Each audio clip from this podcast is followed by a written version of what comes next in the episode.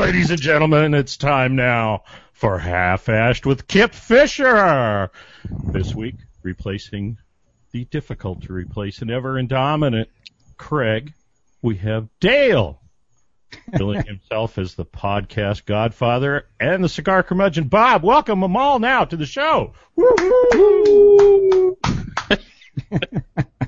oh, so now I got to be awake for this thing too. There you go. Now you're ready to go. Now you got some energy. Now you're ready to go. Yeah, now my glasses are steamed up. Whoa, I don't need to know about that. it's hot. it, it is stinking hot in Florida right now. It was beautiful uh, over here this morning. 73 degrees, 6 o'clock this morning. Little bit of a breeze. Oh, it was just. Hey, that sounds just like where I am, except we also had a half inch of rain an hour. That disembodied voice, ladies and gentlemen, is Dale, the cigar podfather. the podfather, I like that. Glad to have you back, Dale. Hey, glad to be back. You know, anytime you wake up breathing, it's a good day. So it is. is a, yeah, and I'm I'm excited. I've been waiting for weeks now for this, and uh, of course Kip didn't know that, but in, a couple weeks ago he invited us back on, so my wait has been shortened tremendously. I, I want to thank Kip for inviting Absolutely. us back on. Oh nice. man, I you, I can't tell you how stoked I am to have you guys back. I realize we weren't your first choice, most likely. yeah, obviously since it's taken them thirty some weeks, but that is not true. We it's only been like twenty eight or twenty nine weeks. And oh, that's right. That's right. Uh, no, happy to be here. Happy to be. I'm. I'm got to tell you, I'm afraid I won't be able to keep up tonight because, you know, although I still smoke a lot of cigars and all that, I just am not tuned into the industry like I was. So uh, you'll have to go easy on me tonight. Now you're on a down cycle. You'll come back around.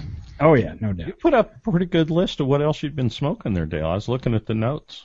So. And I had to pare it down. Actually, I've got about six more on my paper list here that, you know, I thought if everybody fell asleep and got bored, I'd have time to go through those too. well, Kip, I say, you know, Kip, you and I should just put the earphones down. Let's take a little break. Dale, kick it off and uh, see how far you get.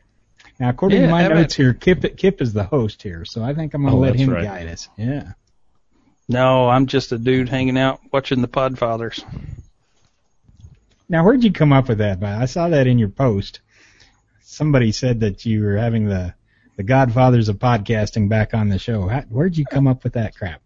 Oh, I I just called you that because that's that's where I put you in my uh, my view. I, and I, I said Godfathers of cigar podcasting. Bob made it Podfathers, which I think is even better. Well, I, I couldn't like read Dale's screen from here, so I had to kind of well, make it up. If we'll I, just go and fix that here right now. We'll just we can do that. I couldn't. I, it's not Dale's fault. That's my fault. so that was just a, a happy accident, eh? Yeah, yeah.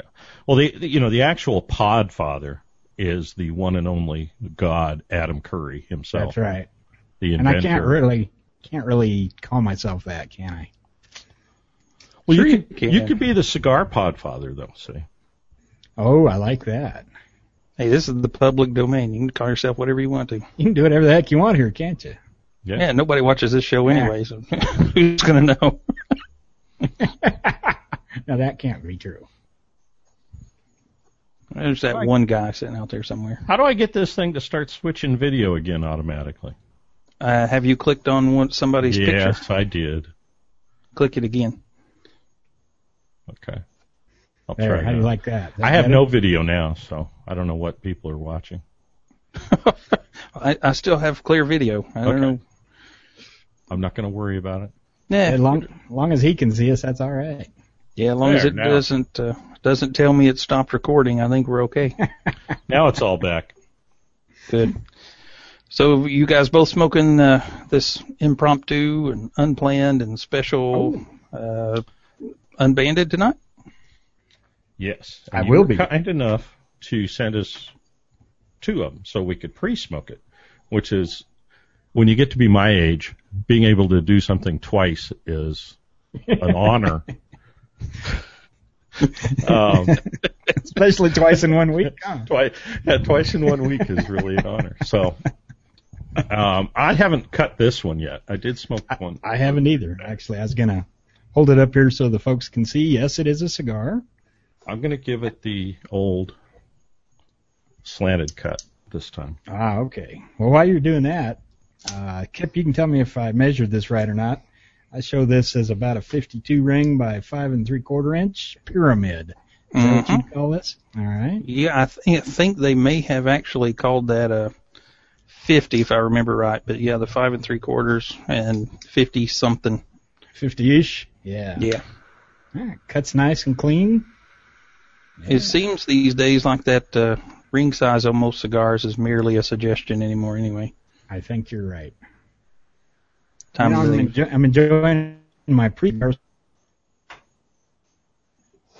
And Dale froze up. Yeah, we're losing Dale. He must be getting water in his lines out there with all the flooding going on. Oh, well, I'm not, we'll get him back momentarily, I expect. Uh, so, uh, what's been going on in the world of Bob? Well, I I've been still smoking quite a few cigars. Liz and I have been smoking quite a few cigars Mm-hmm. and keeping up with that. But other than that, really just a lot of working. And I have I got a few cigars to talk about this week. So, but I- I, was trying to find one of them here, and I can't believe this crud you got to go through getting to the Room 101 cigars website. Have you been, have you been to the Illusione site? God no. That is outrageous. You gotta put in a password, but the, but Holy There's- cow! there's there's no password. But if you happen to click in the the dialog box where a password goes, it'll drop down and tell you what the password is. Then you can get into it, and it's all Area 51 themed and just strange. Oh, sure. Wow. This is, uh, I got into the Room 101 site and it's putting all this, all this noise in my headphones and I can't find anything that says, I found the showroom, but it's all rings, lifestyle, accessories. Are you looking for a bracelets. particular particular cigar or just Yeah, I wanted to. Well, I, I've got one that I've been really enjoying lately that I was going to talk about a little bit um, when the time's right, and I just thought I'd do a little little bit of research on it so I could get the name right. But this is like, are you freaking kidding me? well the time the Ah. right time is any time. We don't have an especially tight agenda around these parts. But uh, let's see. Grab some notes. Do you guys hear me now, or am I? Uh, Yeah, never We can it? hear Okay, you now. Cool. we thought you might have gotten some water in your lines. Yeah. Uh, now I'm doing good. Hey, this uh, cigar lights up nice and even. I'll tell you that. Mine did as well. I'm maybe five eighths of an inch into it at this point, but same thing. It it actually took fire nicely, and I only they only had five of these, so I only had one this week, but I've had a number of them in the past. Now that's that's uh, that's being a serious host, giving up one because I know you have a rule. You won't smoke just one cigar. You always smoke two to review them at least, right? That's true, but you know, like I said, I've had quite a few of these in the past. Oh, Uh, they've, okay. they've been out for a few months. You know, they're not brand new, but they're not ancient either. So Well- this, has a, this has a really kind of nice light toothy wrapper on it, medium to dark Maduro. Checking it over in the light. Uh, looks really nice. I'm, I'm impressed with it. Yeah. Heavy, kind of heavy to the hand. It feels firm. Uh, the one I had uh, last night was just exactly the same. I don't get much aroma off the wrapper of this one. Last night's wrapper gave me kind of a, a mild uh, aged hay, hayish or grass kind of flavor. Yeah, I Or call that aroma, uh, last year's loft hay. and- and where Exactly. That's It, it doesn't term. smell. It's not like the hay that was just cut this week or, or freshly, but something you you know, a bale of hay you might drag out of the loft from last last summer. Exactly. Well, Wow, what about you, Bob? Any early initial thoughts on this thing? Yeah, I uh now when I pre-smoked this one earlier, what I did was you know, we when we were doing the show all those years, I drank a lot of raspberry iced tea smoking cigars. And my first inclination was to fire this up with a good cup of coffee. I decided not to do coffee, so I did hot tea. And if I could find my notes here, I'll even tell you. Oh, here's the tea. I'll just look at the tea bag here because I get I buy my raspberry tea from Upton Tea Company, and they always send me these little packets of samples, and I rarely get to do them. This is Richmond Park Blend. It's a Keemun, Ceylon, and Darjeeling English tea. It's from England. Wow. And you know, making you know, tea is as much of a art science as what coffee is these days. People take this stuff pretty seriously. So I mixed up a cup in my small French press because that seems to be one of the ways to do it. To go with the bizarre cigar that we have here tonight. Um, and I say bizarre because the one thing, the first thing I noticed about this, I call this a short torpedo because the head on it is so short for a torpedo. And I discovered as I smoked it that that was the first thing I didn't like about it. I don't like the head on this cigar. Can you clip it a little further up so it's more akin to a Parejo? Well, you could, I guess. I didn't think of that. Yeah. I don't know how that would impact the draw. I imagine it might make it a little little open. I mean, I clip it pretty far anyway Yeah. I think we've lost Dale Because I- again. because I like that open, open draw. So anyway, this tea that I got, it's a it's very smooth drinking, plain, sturdy kind of uh, tea that'll take milk, and it took some. I put some sugar in it, steeped it in the French press, and it came out with a very smooth, slightly acerbic edge, and I thought it was very appropriate for sampling a good cigar because I like something with a little bit of a ting, not too sweet um, is the best way I think to sample a cigar, unless you're going to do pure water. Do you do what do you do when you review cigars? Do you have a drink of choice that you use? Um, well, I like like Dale just mentioned. I usually do at least two of a cigar, and I'll have one with absolutely nothing, and one I tend to uh, lean toward coffee. Where and that's Yeah. just because in the real world, people that are just smoking a cigar to enjoy it are not going to just be sitting around with nothing else. You're going to have whatever drink you like, whatever meal you like beforehand. I mean, it just when I tend to sit down and smoke for no reason than just to enjoy a cigar, I like coffee with it. So I'll typically have at least one of those with coffee. Yeah, I, I smoke a lot, a lot of cigars with coffee in the morning, but I don't obviously drink coffee or smoke coffee um, later in the day. yeah. It's hard, hard to keep lit. I tend tend not to do that. If if you grind the beans up and leave them dry, they tend to try to burn. But once you make coffee, it's pretty tough. That's the, uh, I, my That's the wife secret. a while back found a couple packages at the grocery store of chocolate covered coffee beans that she brought home. And I told her don't ever buy those again because they're nasty. yeah, I can't stop eating them because they're really just you're really just eating the chocolate. Let's be honest. The the coffee that they put in there isn't all that good. Um, just suck the chocolate off and grind the beans. There you yeah, and you didn't really need to do that because you didn't notice the beans for an hour or so later, and then you started noticing the beans. Yeah. So I told her don't do that anymore. So I don't have any more of those. But you have to pardon me. They just kicked off the second half with the Falcons and the Broncos, Air Force No. and Boise State. So um, I, I have that running. I have this. I've redone my whole office. So I have Kip and Dale right in front of me. I have my TV with my Apple TV and my XBMC TV and my ham radio computer and my laptop and my fly tying desk and my cigar humidor. I can I stay entertained here all move. day. I Yeah. don't. I don't. got a refrigerator there, you're good. Nope. Well, the refrigerator and the bathroom are just outside the door. I was going to say if you trade your uh, desk chair for a toilet, you're set. That's Yeah. right. and you know, I that would be a problem because then I'd never get up. I'd always be here. I do have the stationary bike behind the monitor. I have been getting on the stationary bike, and that's Oh, nice because well, I find if I'm falling asleep in the afternoon, Yeah.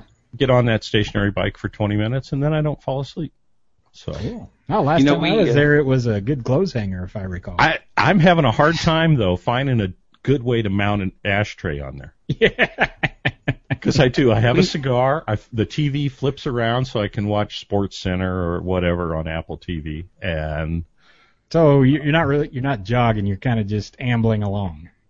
Well, which it's a bike. good. It's a good bike. thing. You know, I'm I'm doing like five miles in 20 minutes. So Hey, I, that's I'm pretty not. good. You know, I'm not killing it, but Yeah, that's excellent. Um, Hey, we had uh, we had Sam Lucia on a couple of months ago, and he was in his garage, which he's converted to his own personal man cave, and it was about as cool as can be. But uh, Craig asked him about some white thing back in the corner, and he turned the camera back there, and he's got a urinal installed in his garage. Oh, outstanding. and we thought that was the coolest thing we'd seen in a long time. that is cool. I've always wanted a urinal in my bathroom anyway. You know. Yep. Um, Next next house I build is gonna gonna have one in the garage, and the master bath is gonna have a little men's side with a urinal. I, you know, although I've heard really good things about these Japanese toilets that you don't have to use toilet paper with, that they have a water spray in them and an electric pump, and you don't even have to use uh, TP. Do they not just call that a bidet? Yeah, I was just gonna say. Well, it's kind of an upscale bidet. See, it's kind of an upscale bidet, but um, I hear I hear good things about those. So anyway, we were talking about this unbanded cigar. I, I think it's a medium to mild flavor profile. Uh, It does have a beautiful burn on it. It really does. oh, it does. And, I, as usual, I'm smoking a little faster than Bob. You can see I've got about a half inch burned or so, but it's burning nice and even. I got just the slightest little bit of a, a point on mine, but uh, that actually seems to be a good thing. It's it's doing well. It's got no complaints. See, they've already quit paying any attention to us in the chat room. I noticed that. Yeah. They're off onto hockey. So Dale, you'll be you'll be real happy to know that it is raining in Boise, Idaho right now. Uh, okay, good. So it's I don't know if that means it's heading your way or leaving your way. Uh, if, if if you look at the weather maps, it looks like we're socked in for another couple days. Really, I mean, Wow. it has lightened up. Thank goodness. Uh, the rivers have gone down a little, but they're saying we could get another two, three inches tonight in the mountains, and so I don't know. You know, I'm happy. I've got food. I got cigars. I've got the internet most of the time. Uh, and uh, today we couldn't get out of town. Nobody could get in town. Oh, I like Much those worse. days. Yeah, much worse than some other towns, though I must say. But uh, so you know, we're hunkered down. We're just gonna stay put and wait till we can get out on the roads again. But there's no need right now. Yeah, when you drop 12 or 14 inches of rain onto you know a 100 square mile area where 98 square miles of that is slope, it, it's all going to Yeah. gather. Well, and we usually get about 14 or 15 inches of total precipitation a year, and we've gotten a whole year's worth almost in the Hey. last three days. Now look, for the last like three years, you guys have been complaining that it's too dry. You haven't I been know. getting enough. What? So you know, we- somebody we listened enough. to you. They said, okay, we're going to build that water table back up. We're going to soak things down a little bit. Here we go. Yeah, you complain about fires, now you're complaining about the water. Yeah, Never happy, never happy, right? Now I, I, must say though, I, before, before we leave this topic, there are a lot of little communities up in the mountains, and you may have may or may not heard this on your national news, but uh, there's a ton of little communities up here that are totally cut off now. Roads are washed out, nobody can get in or out. Uh, their phone lines are down there. Most of them don't have uh, cell phone access anyway in a lot of places. Uh, sewers are out, electricity's out, and nobody can get in to help these people. So, those of you tonight who want to raise your cigar or your glass and think of somebody, I'd appreciate thinking about these folks up here in Estes Park and Jamestown and Nederland and all these little towns right up here just about 20 miles from me that there's no way we can get to them and help them right now. Now, Dale, I, I know you and I have talked recently about you getting into amateur radio. Yes, we have. Right here is the perfect life lesson Good point. of why you might want to get into ham radio. Good point. Because when all else fails, there is radio. As long as you Yep. got power. Got any Yep. kind of generator for that? All you need is a battery. No. All the every almost well every ham radio except the handhelds run off 12 volt power anyway. I didn't realize that. I have zero experience with ham Yeah. radio. They all run off 12 volt DC power. So as long as you can uh, get them to your Yeah, if you- car or if- plug them in.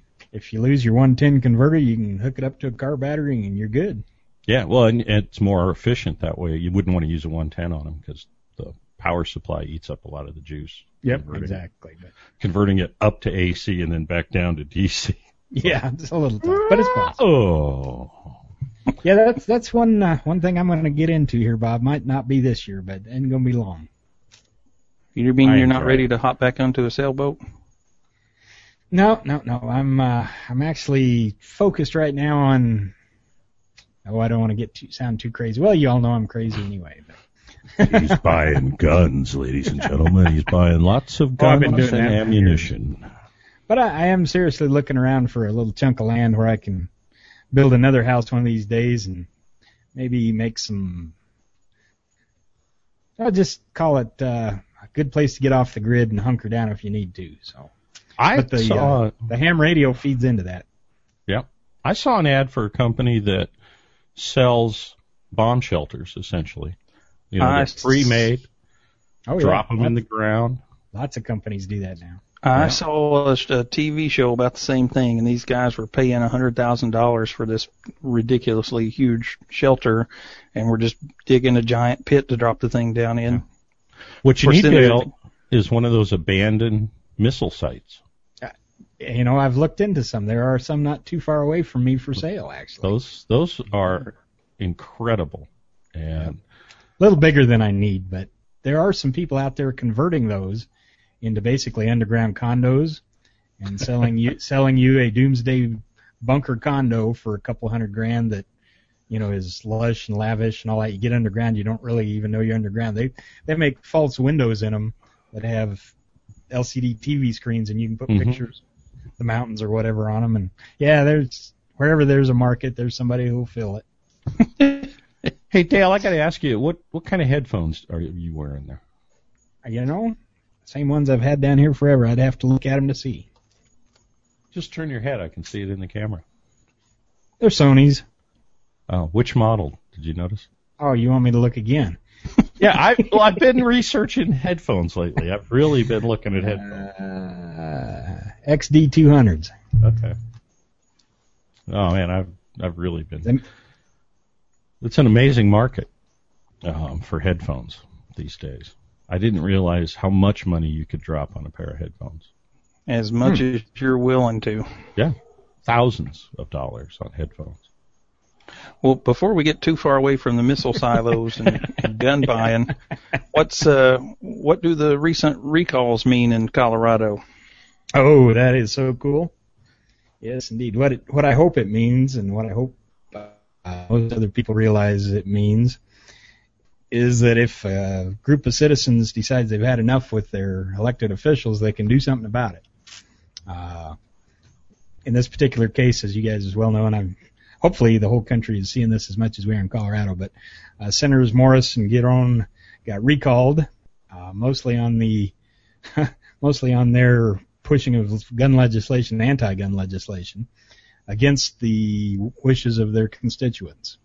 And it's really a unique thing because here in, in their two districts, they're heavily Democratic districts, but it's also Colorado and it's also in the middle of hunting country and, you know, we like, we like our freedoms out here. And when these, uh, bills that were pushed down our throats, uh, almost a year ago now, once that happened, uh, and this really was a groundswell of, of grassroots people that started this. And uh, the NRA and some others have come in to help, but it is the people who said, uh, in response particularly to one of Morse's quotes, and I won't get it right, but basically he said, he told uh, people in the Senate, don't listen to your constituents, what's best. And uh, we all turned around and told him, you're wrong, get out of town. Now, see, this brings up an interesting point about our form of government, which is a representative republic, Mm-hmm. which means that the people, us, don't vote on every issue. It's not a majority rule Right. g- form of government. And thank goodness. Yeah, logistically that'd be uncontrollable. Yeah, it doesn't work. It, it really, it's been proven that it doesn't work. So the idea is that what we do is we elect people that we trust to go and represent our needs, desires, wishes, um, point of view within the legislatures at the state and the federal level and even at the local level as well. And so the recall has always been a powerful tool when somebody either changes what they said they were going to do or I, I you know politicians are always doing something that somebody doesn't like. Doesn't Sure. matter if it's what I like or you like or or um, Joe down the street likes it. They're always doing something that somebody doesn't like. So um, you have to be careful with the power of the recall so to speak but having said that Yeah. it is the tool that the people have to express their wishes in between elections to right what is perceived by the electorate as a wrong. and it's a hard tool to use. I mean, it, it's not an easy thing to do in between election cycles. No. To get enough people all excited about whether it's one issue or a general flow of politics, but it's hard to get people uh, interested enough. First, you got to get a, at least in Colorado, the way the process works, a certain percentage of the people in those districts, in this case, had to sign a petition to, to uh, bring up the election.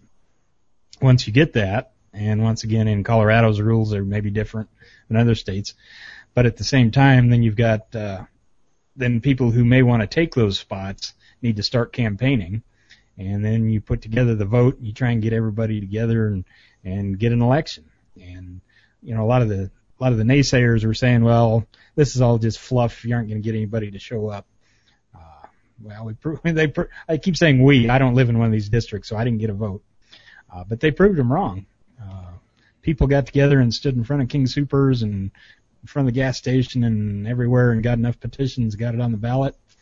And by Colorado law, they had, I remember, 60 or 90 days to set up an election process and get a ballot out. And, and they did it.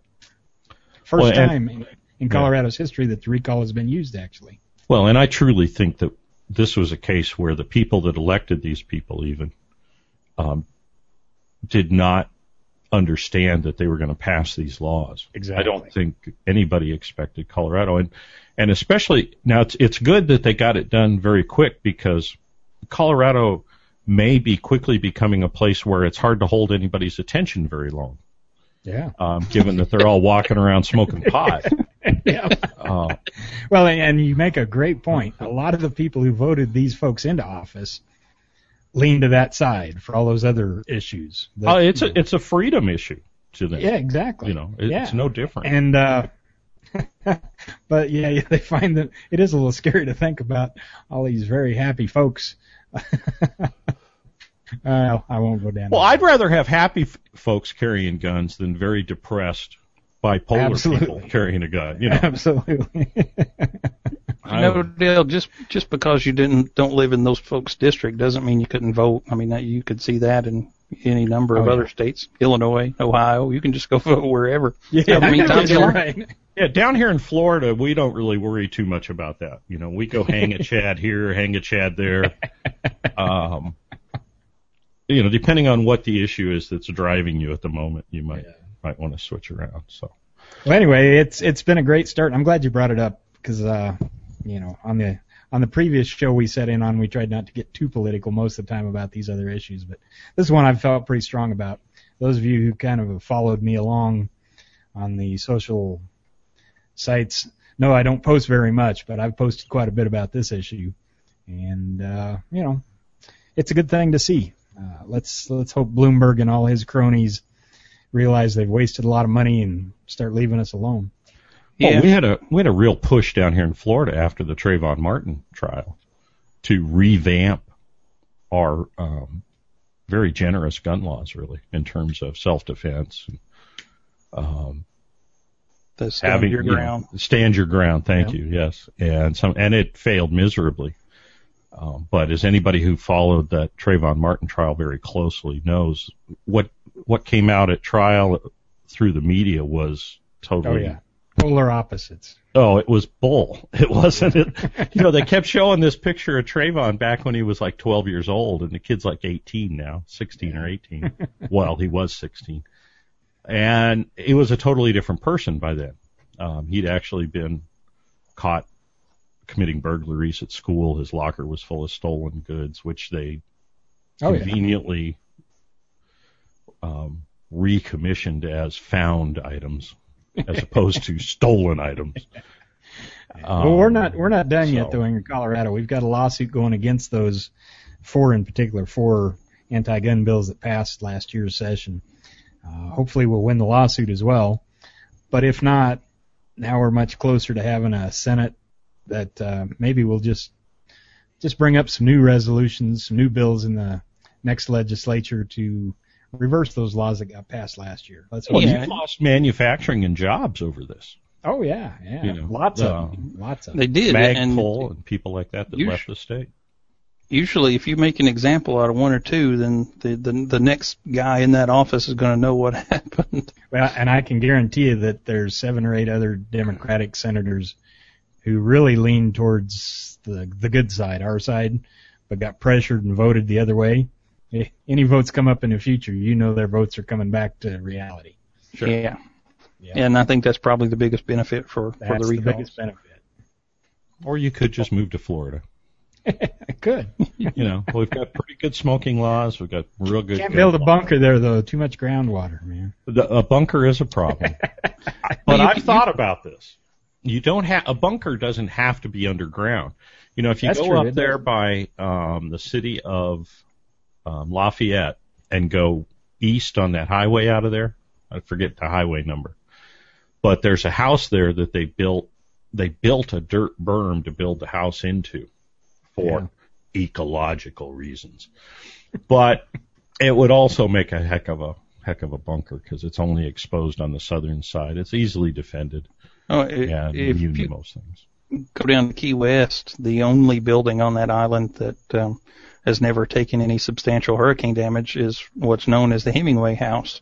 And that house was built by one of the Tifts. I think it was Elijah Tift, uh, with the railroad guy 150 years ago.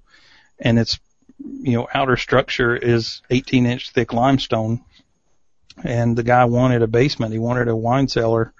So he did the same thing. He built an 18 foot high mound and dug into it to make himself a basement and plopped the house down on top of that. Yeah. Yeah.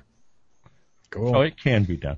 You know, for the most part down here, basements are just indoor swimming pools. exactly. Uh, either that or you make them six inches deep because the water table's at seven. Yeah. yeah. Hey, but we did start talking about cigars, so I, you know, Kip probably. I suppose we had to do that, huh? Yeah, you want to jump into some of these news items real quick?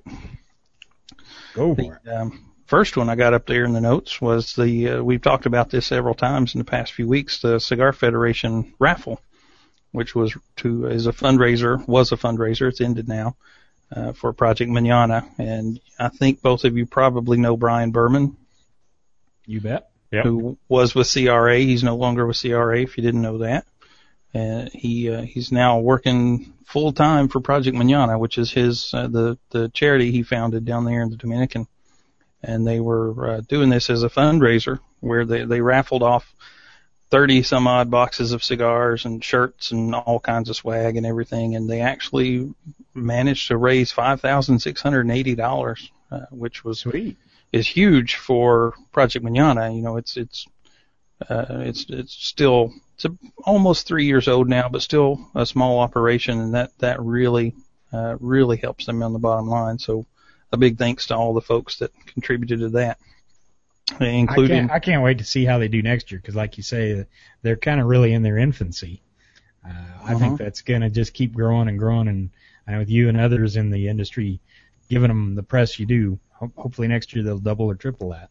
Yeah, and- and I, I love Project Manana. I think it's an awesome organization. And Brian actually sent out a newsletter today, and he is full time. He's no longer, like I said, no longer with CRA. He's full time Project Manana, and has still managed to figure out a way that he's not drawing a salary from that. Um, everything that gets donated to the project goes straight into the school and the kids and the feeding programs and educational programs they have. And um, I got to visit this past year, and we're going back down in February uh, and spend a few days helping them out with some projects and whatnot. And, and man, I, I just can't tell you how impressed I was with them. It's a really, really cool organization. And with this, uh, the money generated from this raffle, they already have put it to use. They they uh, got a wheelchair for a, a, a young boy. He's 12 years old and he can't walk, and he has several uh, severe disabilities. But he has had to have been carried everywhere he's gone his entire life. So they, they took that you know wow. initial initial run into that raffle. They took those proceeds and just immediately got him into a wheelchair. And uh, some of the rest of the monies generated allowed them to uh, close on a parcel of land they they needed to uh, put up another facility, another building. Uh, they have uh, going on. I think it's in Villa Gonzales, which is a very very poor area around Santiago. Yeah.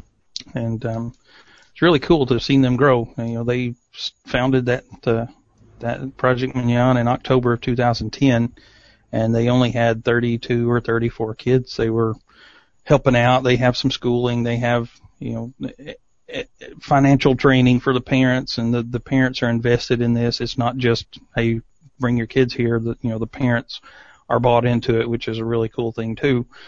Um, but they've gone from those initial 30 something kids to 225 now and they have feeding programs where they're getting them, you know, nutritious meals. They're, they're getting them some vaccinations and other things they need and they have the school operating and, and uh, like I said, I just I, I, it, I said this even last week. It's one thing to read about it or see pictures, but getting to actually go down there and meet the kids that we sponsor is just just a really cool experience and, and to yeah, see it outstanding, outstanding. So I uh, I see one of the next things you got in the list here. It's I'm pretty curious what uh, what you're thinking about. We know the uh, the true godfather of cigars. Jose Padron uh, had a birthday in this last week. And yeah, the, uh, they've been in business 49 years. Yeah, that makes was, next year kind of special, maybe, huh? It does, and knowing that Padron really likes to release special cigars and anniversary cigars and, and any number of limited releases or special whatever, I, I can't help but think next year is going to be a really big year from Padron. So what do you think they're going to? I mean, you know, we've seen the 40th and the 45th and all that. Do you think they're going to just do a 50th, or do you think it's going to be something beyond that? I don't know. I, I hope it's something beyond that. I hope they just go hog wild, put out all kinds of stuff. You know, and not that I'm a frequent Padron smoker. I do enjoy just about everything I've ever tried from them. Um, but uh, I'll certainly try whatever they put out for sure. Darn tootin'. Yeah, I, I wouldn't expect him to go crazy. That just doesn't seem to be Padron. I would expect him to do something very special, but I've never, you know, I don't think their history, as I recall it, they really do big multi-cigar releases and that sort of thing. But because they did, you know, they did special releases for the old man and and stuff like that. But they, I think they'll do something, but it's going to be my from what I think I know about Padrones, that's how I'll couch this. It's going to be reserved. It's going to be classy.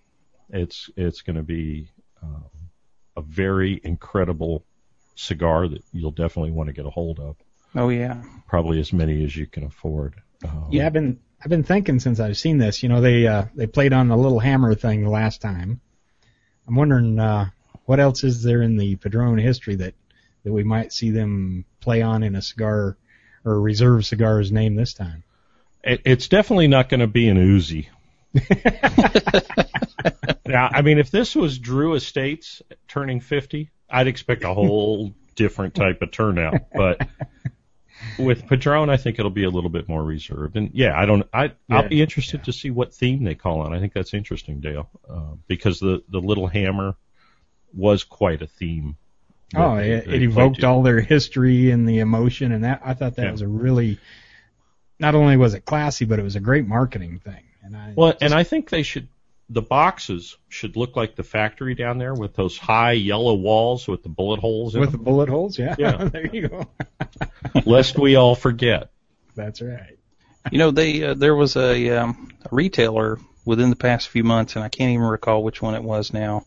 Went and bought like 200 hammers, had the th- had the handles sanded down, had them all refinished nicely, and sent them down, and had the Padrones autograph all those hammers to give away with boxes of cigars. And it, it was a cool item. Oh, that's a cool. I, I didn't know that, man. I, if I'd have known that, I'd have been in line to buy one. You, you you know what? I'll sell you a hammer, Dale, and I'll even sign it. How about that? my, and I'll, uh, I'll give it to you cheaper than he probably. I'll. I won't even make you buy a whole box of cigars.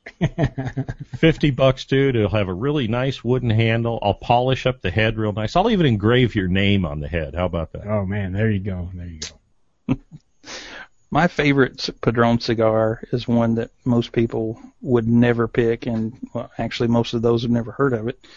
Um, I love the anniversaries. I, I really like their you know X thousands series, but they used to make these. I don't remember what they called them.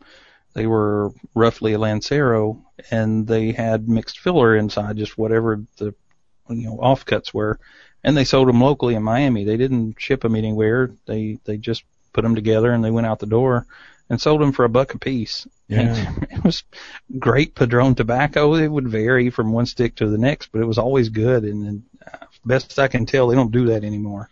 Yeah, Uh, I was- I, I, I'd heard of those, and I I think it's been a while since they've done them because I've looked for them, I haven't ever found them. Here's where I know where they went.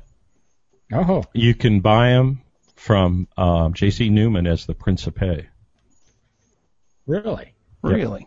Yep, I thought that's what that cigar was is. The, was the I, I saw it down there in the in the factory in Tampa. They make those because they make them by machine even, but they just have wheelbarrows full of tobacco chop that they bring into these rooms and they mix it all up, stir it all up, and they feed it into the machines, and out comes the Principe.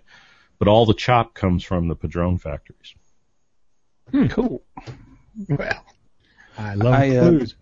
Uh, I took my nephew down to the factory last year, and um, we I had contacted a lady I know in the organization to see if we could just you know get a quick tour of the place, and we showed up, and she said, "Hey, um, Eric is here today. He would probably give you the tour." And I said, "Well, that'd be even more cool." And so Eric Newman came and gave us the best tour of a cigar factory I've ever been in. I mean, he you know just the fact that he had all the family history and the stories to tell, and Sweet, and knew so much about everything in there. It it was really cool. And we spent a couple hours with him going around, and it, it was nice. Er- Eric knows, as you said, he knows the family Oh, yeah. history, Yep. and and he's a kook. The guy is funny. Yeah. I had a ball talking with Eric Newman. I think he's great, and his brother is really good. They're so different. If you if you saw the two of them and didn't know who they were, saw the two of them in a room, you couldn't tell which one was which. You know, um, you couldn't tell they were brothers. They're Yeah. so dissimilar. Yeah, yeah. Stature and and did you know that Eric was the athlete? He was the football player in college. And he's I the short one with curly hair. Yep. Yeah. So yeah, he is he was the athlete. Well, cool. What uh, what do we got next here? Oh, this was a question for me, uh, asking if I don't know how familiar the two of you are with Wynwood Cigars, which is one of Christian Eiroa's new ventures. I think he's partnered with someone else at Wynwood, and I actually think that someone else just left the company, so it may just be Christian now. Um, but his Wynwood has released or begun to ship these uh, cigars they're calling Factory Fresh, and they got a couple of different lines. And the idea is those cigars, the the bunch is bunched ahead of time and set aside for some number of weeks, and then the wrappers put on, they're dropped in a box, dated, and shipped out that day. And no storage, no aging of any kind, just to let people try them fresh, try them after a week, two weeks, six months, what you know, and decide what they want to to do with them. Okay. I've seen these cigars. I haven't smoked one. I'll say right up front I haven't smoked one. Storing a bunch of leaves just because you bunch them together doesn't give them the same aging characteristics that a, a full cigar ages. Nor is it. It's more akin to the way tobacco is aged as part of as at the end of the fermentation process. If I get my terminology right here, it's been a while since I'd stirred up these brain cells. So for them to do this, I'm sorry. I, I love Christian Eiroa. I I have met him. I do enjoy talking to him. I think he's a smart guy. But let's be honest here. This is a way to sell cigars without having to pay for storage. That that was my question on what you thought. If you thought it was a marketing gimmick or a valid experiment. It, It's it's, an interesting one, though. I, I agree with Bob. I think there there is some of that to this, but it it calls for a lot of uh, manufacturing expertise and marketing uh, intel, I guess, because if if they become popular, I, you know, who knows, but if they become popular, how do you keep enough going to to keep the factory going to sell to meet demand, rolling them at that pace without having a place to store cigars? That would be tough in the first place. Uh, Yeah, just in time is going to be hard Yeah, to work with a cigar. just in time doesn't work in the cigar retail end of the business very well. I mean, manufacturing end of the business.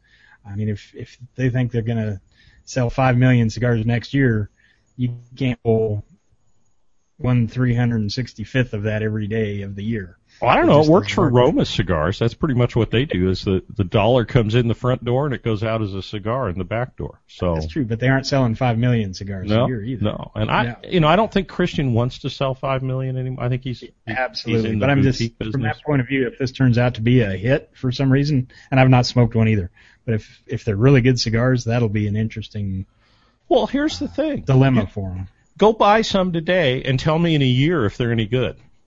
Yeah, that's the thing. You You need you, know? need to buy some and smoke them, and I mean, you know, if the if the tobacco in the bunch, you know, if the tobacco is properly fermented and it's well aged, and then it's bunched and it's set aside for, you know, whether it's two months or six months doesn't matter. Bob makes a good point. You put the wrapper on them and then you set them down, let them sit for six months to a year. That marrying process of the tobacco will will take on a different characteristic because now you've added a new leaf to it. You've added that uh, that wrapper and maybe even another bi- binder. I don't know, you know. Well, and you've added that binders. compression. You've Yeah, added that yeah. compression that goes into a cigar. So you know, there there may be something something to this for those who want to taste a cigar that's supposedly fresh and set it aside for six months or a year and see how it changes. And- My guess well, is my- if you like them fresh, though, they're never going to last that long. Yeah, and and what I see, I I do have a local shop that has these. I tried a couple of them. One, they're not inexpensive cigars. I mean, they're not uh, passing along any savings if they're saving money from not storing, you know, holding inventory. But Right. uh, the the boxes that are on the shelf at my local shop are a couple of months old at this point. They were made in early July, so it's not it's no longer a week's time. Now you you got to wonder: Are you in a, a sick period where now you got a cigar that's past you know a certain point where it's no longer a quote unquote fresh rolled cigar, but it's not really ready for prime time to be smoked either. And- And there's no cigar store in the world that can store cigars the way they store them at the factory. Because they spend, those are typically very sealed, not, in some factories they're sealed like huge refrigerators, you know, and very controlled. Others they're, they're rooms that are sealed and, and taken very good care of. So, and the cigars are rotated so that ones on top don't get more air than the ones on the bottom. And how many cigar shops can replicate that yeah. formula? Zero. And, and you know the other thing, the the Fuente factory. We go into the Hemingway room down there, and they have you know, three quarters of a million Hemingways piled up in this room, all stored naked on cedar shelves and a full rotation every six weeks. You will never see that in a retailer. Absolutely. And here's here's the big thing for me, and I'll, I'll ask you, Kip, since you brought this up.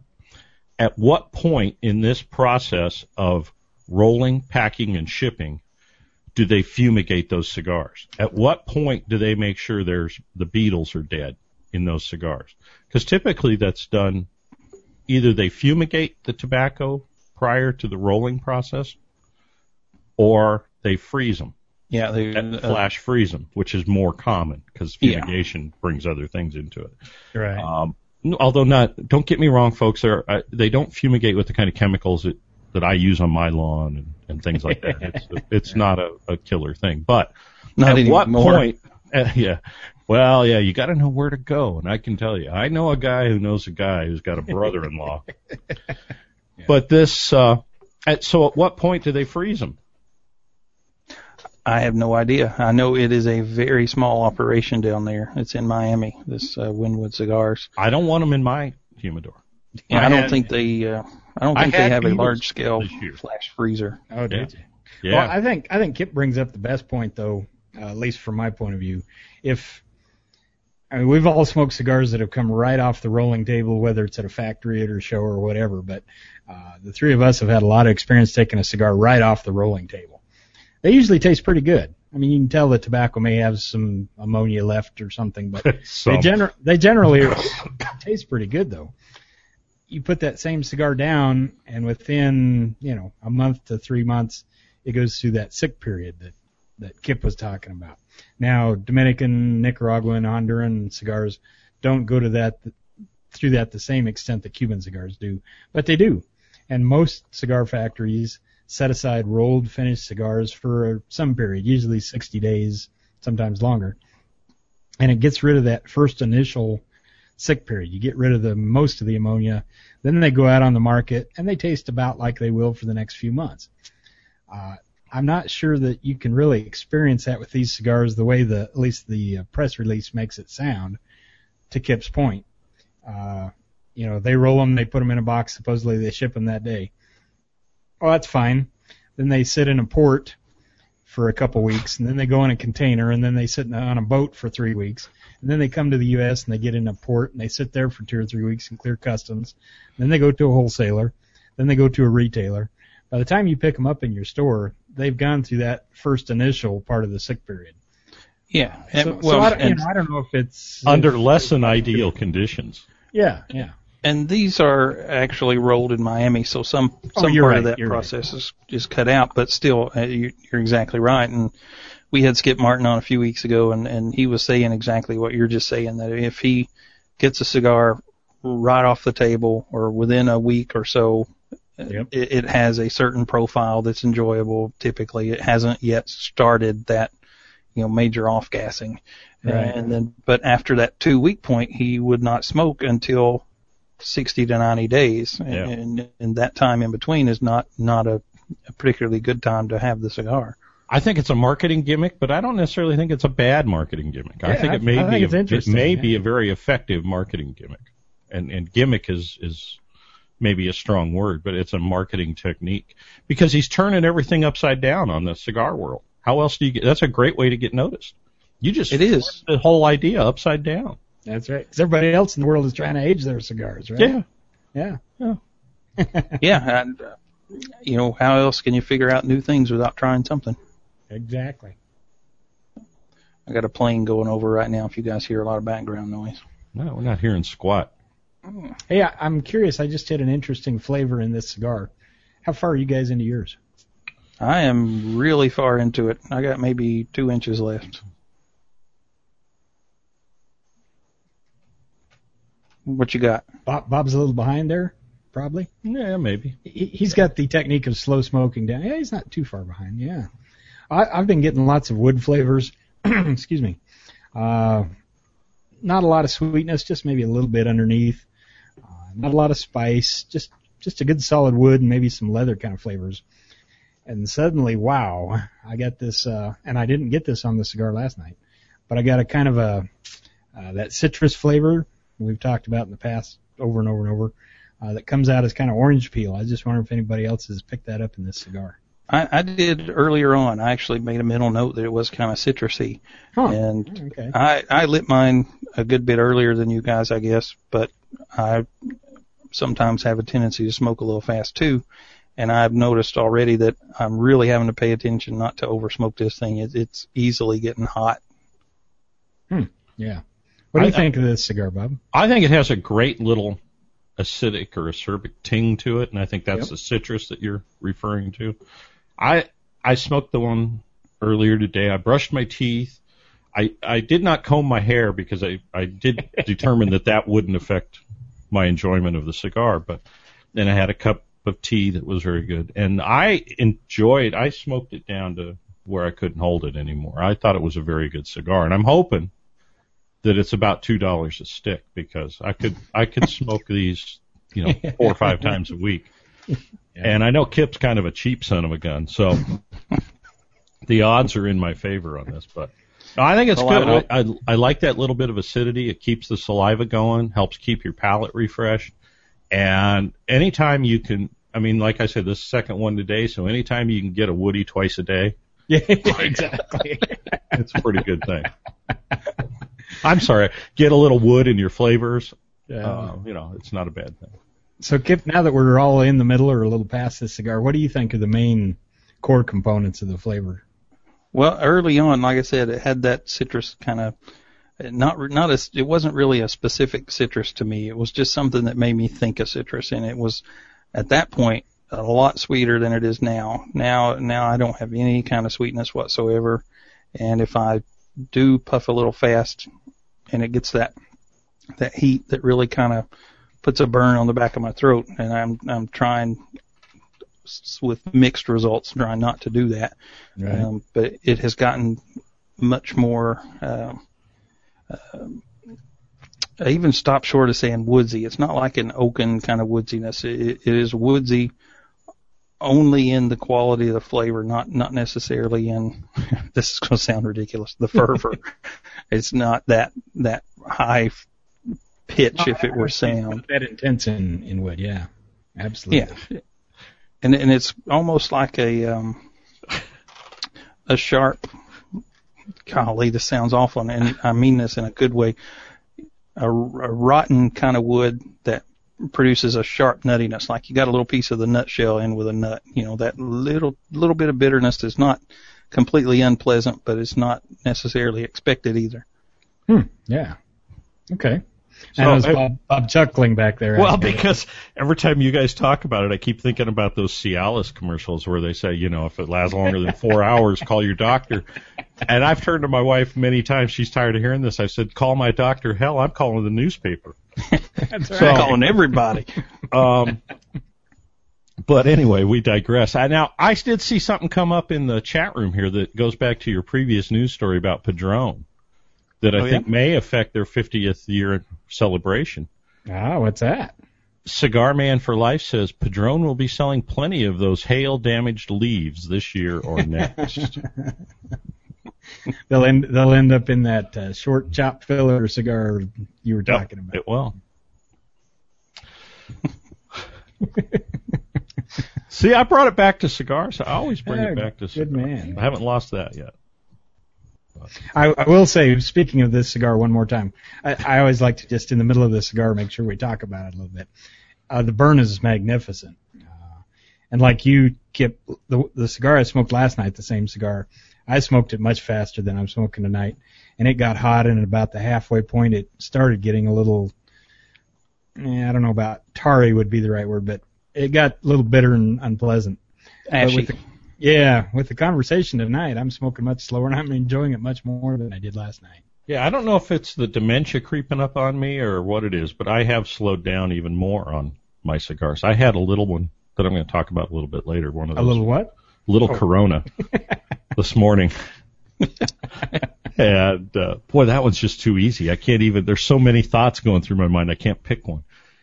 The uh, that I smoked for like an hour and a half, and or longer. So Mhm. I I really have gotten much slower, and I smoke at my desk all day because I work right here. This is where I work, and I do smoke all day. But I find I smoke fairly slow. I I I don't put my cigar down very much, although I'm a two-fingered typist, so I put it in my mouth while I type. Right. But I do smoke very slow, and so when I smoked this cigar, the first one and this one, I never had a problem with it heating up. But I can see how it could very quickly. It's got a, a loose enough draw on it that it's just gonna it's gonna furnace on you if you really start huffing this thing. Um, so you got to kind of take it easy on it. I, I like that. There's a quote for you, Kip. It's going to furnace on you if you start huff, hurfing it. that herf's not a copyrighted term, is it? I don't No. think so. No, it's public. It's public domain. That's right. Now, the fact that that was my quote, you might have a little issue with that from a trademark copyright perspective, but you know, we can we can work that out. we can work that out. Huh? Well, what do we got next on here? This is one of uh, uh, Gary Griffith's new cigars coming out. And this is, uh, of course, last year he did the Drake K. This year is the Drake Cayuquero. And it has. I'm glad you pronounced that. Yeah, I, I mispronounced that thing countless times before I was set straight. It's Cayuquero. And uh, this one, he is actually one of the House of Emilio brands is making this for him. It's Noel Roja down at Guayacan. Uh, I think Bob's familiar with him. Um, Mhm. Makes some really good cigars, and he's making this one for Gary. And what interested me is it's going to have a Brazilian Arapiraca wrapper and then Nicaraguan binder and filler in it. And I, I'm excited to try that myself. Uh, Ooh, anxiously awaiting those to hit the shelves. that sounds like that might be right up my alley. Man, I I'm tell gonna you, pull a Dale on you and, and correct your spelling here. Let me fix this up for you. Um, Arapiraca. Araparaca. Ariparica. Ariparica. I, I'm, I don't know how excited I am about this because there are other cigars out there that are Brazilian or Arapiraca over Nica tobacco. Um, so Yep. we'll see.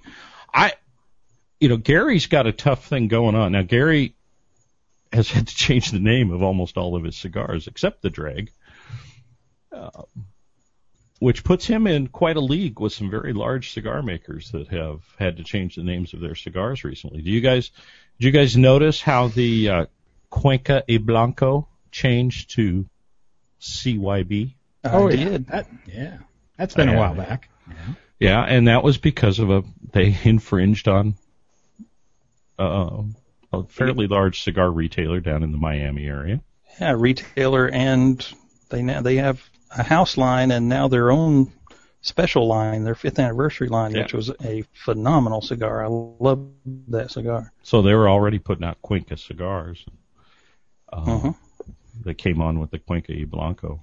And And you saw within the past couple of weeks that Jose Blanco has left Joya de Nicaragua. he retired again.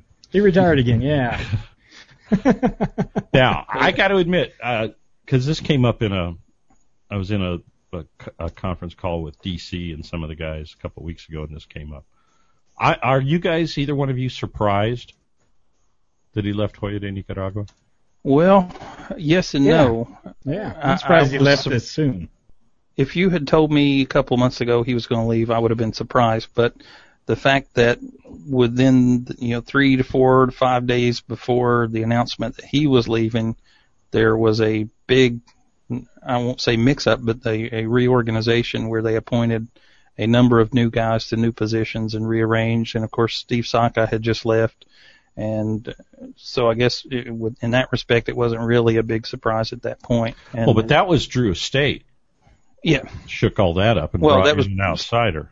Steve Saka leaving Drew Estate, but the other three were Joya de Nicaragua. Yeah. Right. Right. I, I'm not surprised because I expected to see his thumbprint on Joya de Nicaragua much quicker. I think that's why he went over there. Was And he it wanted it- to make it didn't his show mark. up. Did Yeah. not show up. Yep. Yeah, I I guess there were some rumors and rumblings too that the CYB was not especially doing as well in the market as they had hoped. It's not. And especially since they had to go back and change the name. That's expensive. Yeah, You- To do all that marketing as Cuenca Blanco and then some some troll lawyer steps up and says, Hey, wait a minute. Yeah. And, and and we know who that was, but won't say. and um, I lost my train of thought. Now that was funny. yeah. Hey, he's the best patent lawyer in the business when it comes to cigars. And if I He had a need, I would hire him in a heartbeat. So and yeah, and I'm, I can't imagine he hasn't had to serve himself before. Yeah. he That's did. funny. He did recently. Really? Yeah. Um, I don't know if we can talk about this. I better Probably, not say anymore. probably not. Yeah, probably not a good idea. Well, it's it is public record. It's in a Oh, certain well. way, but I don't know how to go into it. But let's I'll let's get back to Ho- let's get back to Jose air. though. I'll Yeah. tell you guys off the air. You know, you know what? I'm surprised, and, and like Kip, maybe it's surprising, maybe it isn't. But I expected there to be two or three or four more cigar blends come out uh, with Blanco's fingerprint on it, as you put it, that had more of the Peruvian and some Dominican tobaccos, you know, different blends mix it up. Uh, so, so like I said, I was kind of surprised we didn't see more of that. Now I know you can't just run out there and make seven or eight cigar brands, but uh, he was we there long enough. We only saw one, and I don't. Yeah, think, we only saw one, and it wasn't very uh, good. and I don't think, I don't know. I guess I'm, my suspicion is his blending style didn't fit the Joya de Nicaragua history and tradition. That's that's my. Oh, guess. I I think it goes deeper than that. I don't think it was just Joya de Nicaragua. I think because Drew Estates is very involved with Joya de Nicaragua. They are the distributor, worldwide Right. distributor now for Joya de Nicaragua. Have been for a couple of years. I cannot imagine Jonathan Drew and Jose Blanco sitting at the dinner table going, "Okay, so what do you want to do next? How do you want to send these out? What do you think we ought to make?" I just cannot see that conversation ever happening Really? to either's of their satisfaction. They're they're Hmm. total because they're totally different. They're not they're not alike. I don't think at all, and Well, you- I don't see those two as being buddy buddy business partners. Not that they Yeah, don't you- like each other or anything like that. I'm not saying that. They have totally different approaches. Could you could you just imagine what Drew wants to to name the next Joya de Nicaragua cigar? It's not going to be anything classy like Cuenca y Blanco, CYB. yeah. you know, it would be the swinging beep down the hall. You know, Well, you know, Drew Estates has had a really big push in the market in the past few months. They introduced that uh, Kentucky Fire Cured, which coincided with Sam Leccia's Dark Fire, and actually a couple other folks have said they're going to use that leaf now.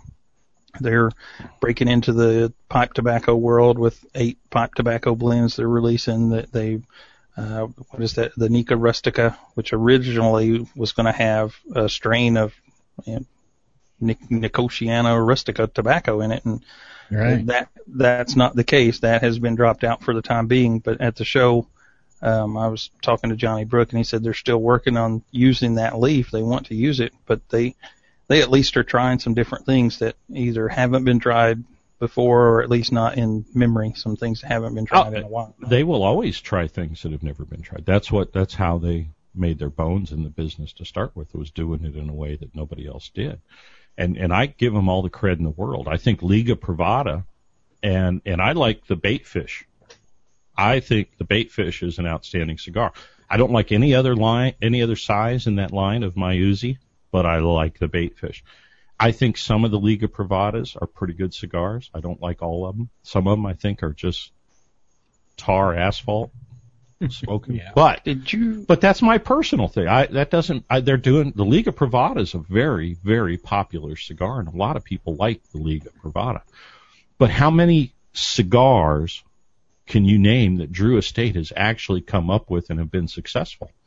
The Liga Privada, and and I don't know how well the My Uzi is going. I think it's going pretty well, but those are the only two. Yeah, outside of the flavored cigars that Uh-huh. they that are their bread and butter. And they need to do something because flavored cigars are going to get kicked off the market. They're Yeah. already in trouble and they were way too dependent. And they're not the only ones, but they were very dependent on their flavored cigar line. Did you know they made that uh, My Uzi weighs a ton in a Corona as a shop a shop exclusive for Outland cigars? no. Yep. I, I'd heard that. I haven't had one, but I've heard that. I I have one cigar coop uh, sent me one to try. I have not yet lit it, but I'm really interested to try that because the Corona is much more my size. I, I don't care for those big giant bazooka. That's why I like the a bait ton. fish. Yeah, that's Yeah. why I like the bait fish. I think and it's I, a good I like size. the Dirty Rat. I think the Dirty Rat's the probably the best cigar in that line. You know, when that Dirty Rat, the first time those came out, I tried one and it just ate me alive. It, it, it just, Yeah. I mean, I, I could feel it burning the lining of my mouth. It, it was just Yeah.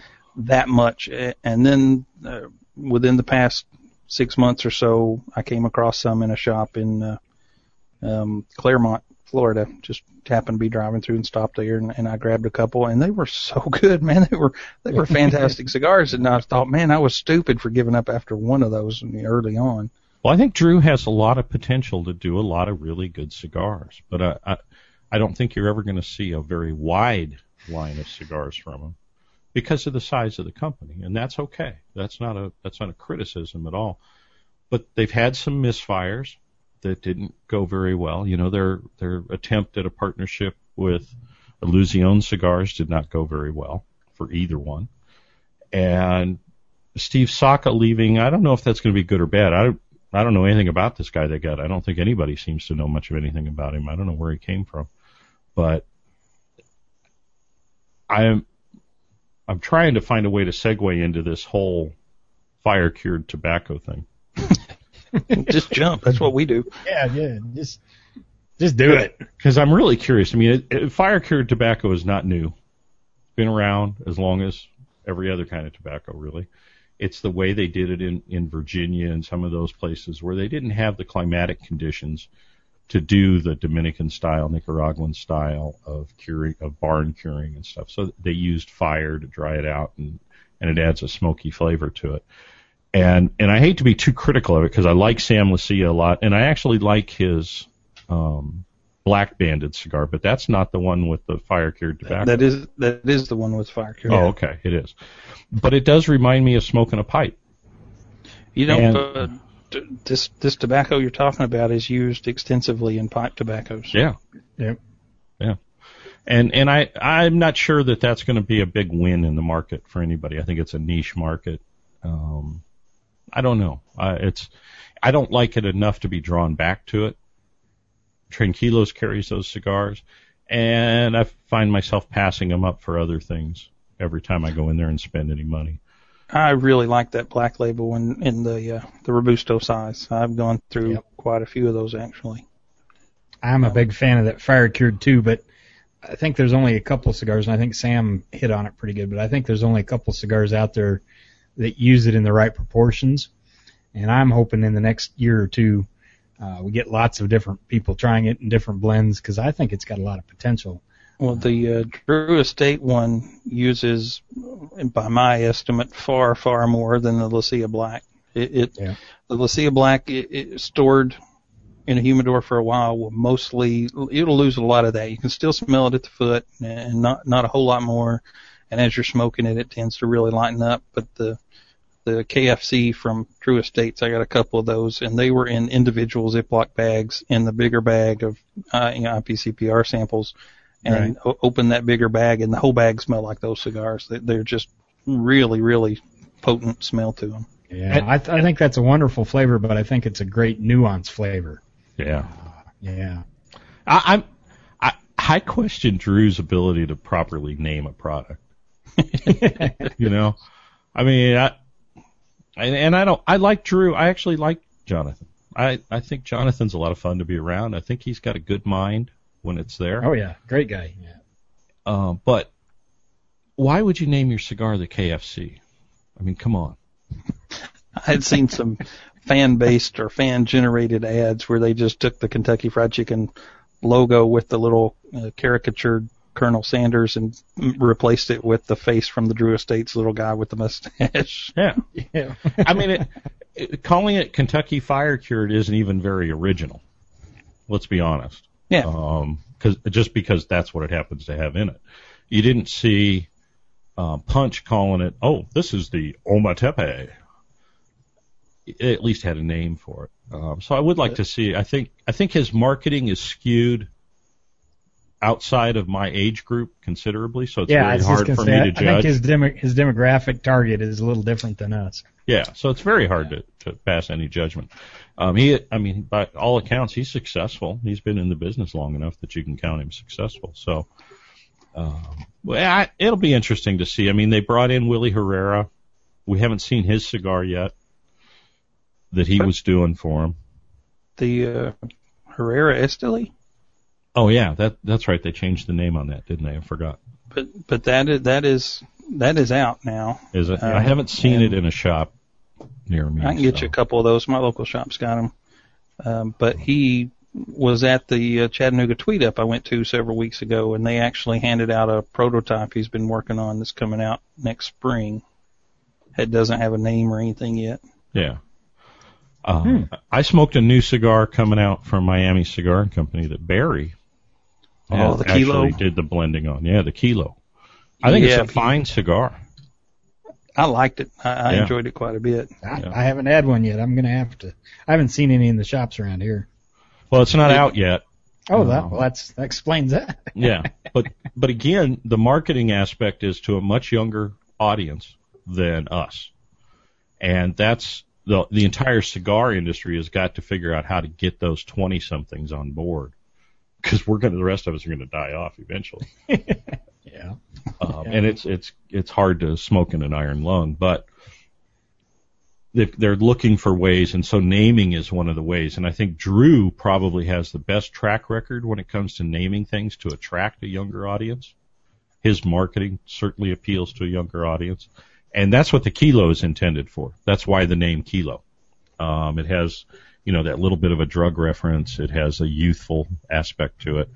Uh, the band I think could use a little bit of a kick up. It's hard to read. Um, it's white on gold, as I recall. So it could use a little bit of a kick, but the cigar is fantastic. So he's got half, you know, big chunk of the battle taken care of there. But I look forward to that hitting the market sometime soon too. You know, we um we actually had Barry on, kind of had him on last week. He had a thunderstorm that knocked his power out about 10 minutes before the show started. But uh, he he went above and beyond. He drove down to his local cigar shop and used their Wi-Fi and called in on his phone for a little bit. But uh yeah, he gave me a kilo or actually a couple of them to try at the at the same gathering at the Chattanooga Tweet Up. I thought the same thing. I thought it was a fantastic cigar and actually is one of if I had to go pick a Miami cigar distributed line, uh, that would be a top two or three choice for me. Mm. I, I liked it that much. Yeah. Well, may, maybe Barry's hit on a pretty good uh, recipe then if you can market to the, as Bob said, you know, try and get the the new younger smokers, and by that I certainly mean those of age legal to smoke. Yeah, Uh, half our age. Yeah, half our age, and make a really good cigar to go with it. I mean, that sounds like a pretty good recipe for success. Well, it, you know, I mean, Miami Cigar carries the um, the full line from La Aurora. They distribute La Aurora. They do a lot of fine stuff there. They have the Nestor Plasencia lines, which I think are some incredibly very good cigars um, out of those those Nestor Plasencias. And now I'm drawing a complete blank on the name. I can see the the packaging on them, but um, the black and brown tan labels, uh, The- special reserve or something like that. Nestor Mir- Nestor Nestor Miranda Nestor Miranda. selection. I'm sorry. I always get those two confused. It was really embarrassing when I got 'em- the two of them confused, and I was talking to Nestor Plasencia Jr. And I said, Yeah. you know, I really like your dad's cigars, and I named it Nestor Miranda cigar. But not good. no, not good at all. He laughed. He thought it was pretty funny. He remembered me the next time I met him too because of that. Um, so I think so. They they they certainly have the capability to do some very good cigars, but the Nestor, um, those Nestor cigars do not go to a younger audience.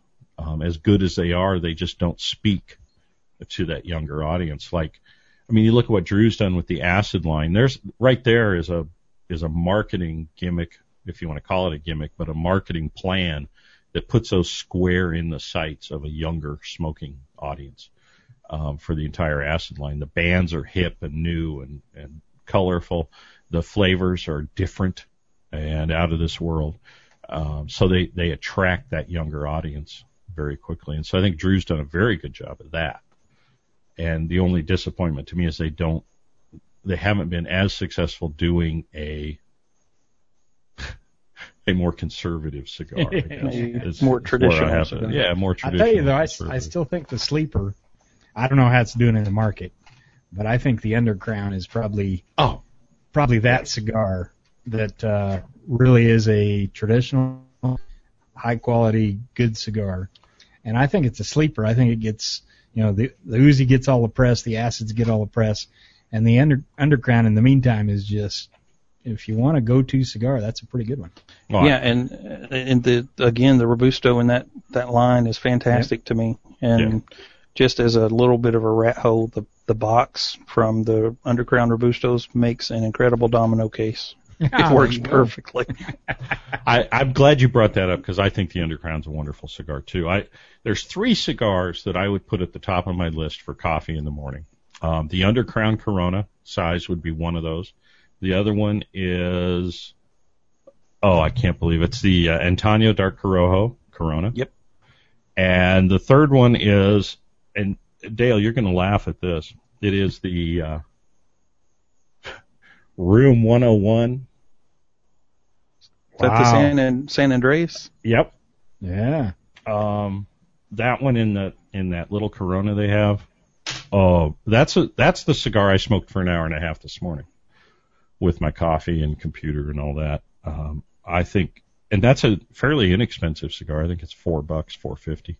You know, Craig and I usually have somewhat similar palates or appreciations for cigars most of the time, but we radically depart ways with the uh, Namakubi from Room 101, and specifically in one size. I, I I did not care for any of those cigars except the Tiburon, which is like six by 44, I think. And I think that is just a phenomenal cigar, and it's probably one of my two favorites from Room 101 as a whole but he can't stand them. He thinks they're just terrible. I just Yeah. I sent him some unbanded as a as a trick on him, and he just right off the bat he's like, yeah, I don't like this at all. he just didn't I, like it. well, I re- I'm with you. I like the Namakubi a lot in the small size, um, but because of the price difference between that and the San Andreas, which is about two bucks, I'll smoke the San Andreas every time. Um, it's a less expensive cigar, and so that's why I put it in my three. I'll smoke with with coffee in the morning. I would put the Namakubi in there, except it's so much more expensive than any of those other ones in that list. And, and out of that list, I think the Undercrown's probably the most expensive, as I recall, is uh, because the the Joya de Nicaragua Antaño Dark Corojos are you can get fairly inexpensively, relatively speaking. Yeah, I really like that same size. You, I think you said the Corona size. I think they call Yeah. it the Peligroso or something like that. Peligroso, yes, Yep. yeah. Yep. I that cigar is just right up there with almost perfect. I like that cigar a lot. Yeah, I do too. Well, I am jumping all over the place here. Oh, I was- what uh, go ahead. Well, I was just going to say the the uh, San Andreas just surprises me because I'm, I typically don't like Mexican tobacco. I just I, I find it not to have a good flavor. A It good has grown on me in the in the past 12 months. I Yeah. I would have said the same thing 12 months ago, but I I've had a few that I really liked.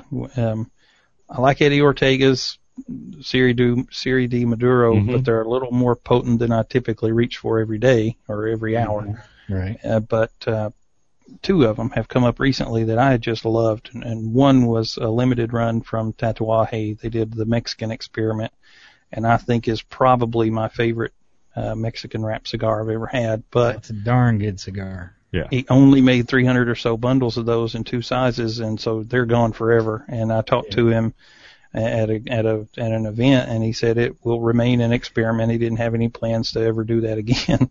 Well, I Um, think the difference is that they've finally there's a there's a group of people that have figured out how to properly use that Mexican tobacco, like the San Andreas wrappers and stuff, instead of because they, they hid it from us for years. A lot of them used it, but they didn't tell you they used it Yeah. because people well because it had a bad connotation. Pe- they didn't think it would go in the market, and but now you've got people that are I, you know the Room 101 cigar, the Tatuaje that you mentioned, the um, Eddie Ortega cigar. They figured out finally how to properly use that Mexican tobacco in conjunction with other tobaccos to bring out the best of it. And I don't think they're hiding it. I think they've found a way to overcome some of the criticisms of that particular tobacco. Um, you know, because they did that one EO cigars before they broke up. Did the bat? Um, I can't Mercy remember. Lago. Murcielago. Murcielago. And Dale, do you remember what you said about it? yeah. I never was a big fan of that cigar. No. And it, it had that dusty, dry flavor to it. It that it, it smoking it was almost like you were picking up something off the floor and smoking it. it had gotten dirty, um, and that was I. I think that that was the the Mexican tobacco in it, and it could have been a very good cigar. Too bad it's gone now. A lot of EO stuff is gone. The you. other other Mexican one, or at least Mexican wrapper that I had recently that I absolutely adored was another Miami cigar offering that's not out yet, and of course, with my luck, it's another limited run that's only going to be a Midwest release. So I have Craig on lookout for these cigars because I told him I want a box of these things because they come ten to a box, and it was an Nestor Miranda special selection, exclusivo regional or something like that, and I think they did a bang up job, and, and it, I would not call it a dead match or a you know perfectly similar cigar, but it is a suitable replacement for that Mexican experiment we were just talking about. It's it's similar enough that if you had a craving for one, the other would work just fine. Hmm. So I I think that's been the change why the Mexican tobacco is becoming more popular and why people like you and me who didn't ever like it before. I don't know. Have you ever had these, Dale, the San Andreas? Have, have not had one yet. No. You need to try this. Now I had, usually I smoke the small Corona version. I don't know exactly what size it is, but it's a small Corona. Um, I had one last night I'd gotten in the mail that was a six by sixty of this cigar. And that had, that was one of the worst cigars I've had yeah. in a long time. At the at the beginning, it was okay. The first third or so, it didn't smoke too bad. But you got down to the second half of that cigar, and it just oh, it was just tar. It just it was awful. It was too big. Hmm. Um, Yeah. The the blend didn't work in that size. Yeah, I, I have trouble with most all 60 ring cigars. I, I, I'm just not comfortable with them, so that tends to take a lot away from the experience. Same here. The one I I did There's enjoy I really one recently. the flavor. I'm sorry. Go ahead. Um, there's a new company down south, uh, maybe Miami or just outside Miami somewhere called King's Cigars.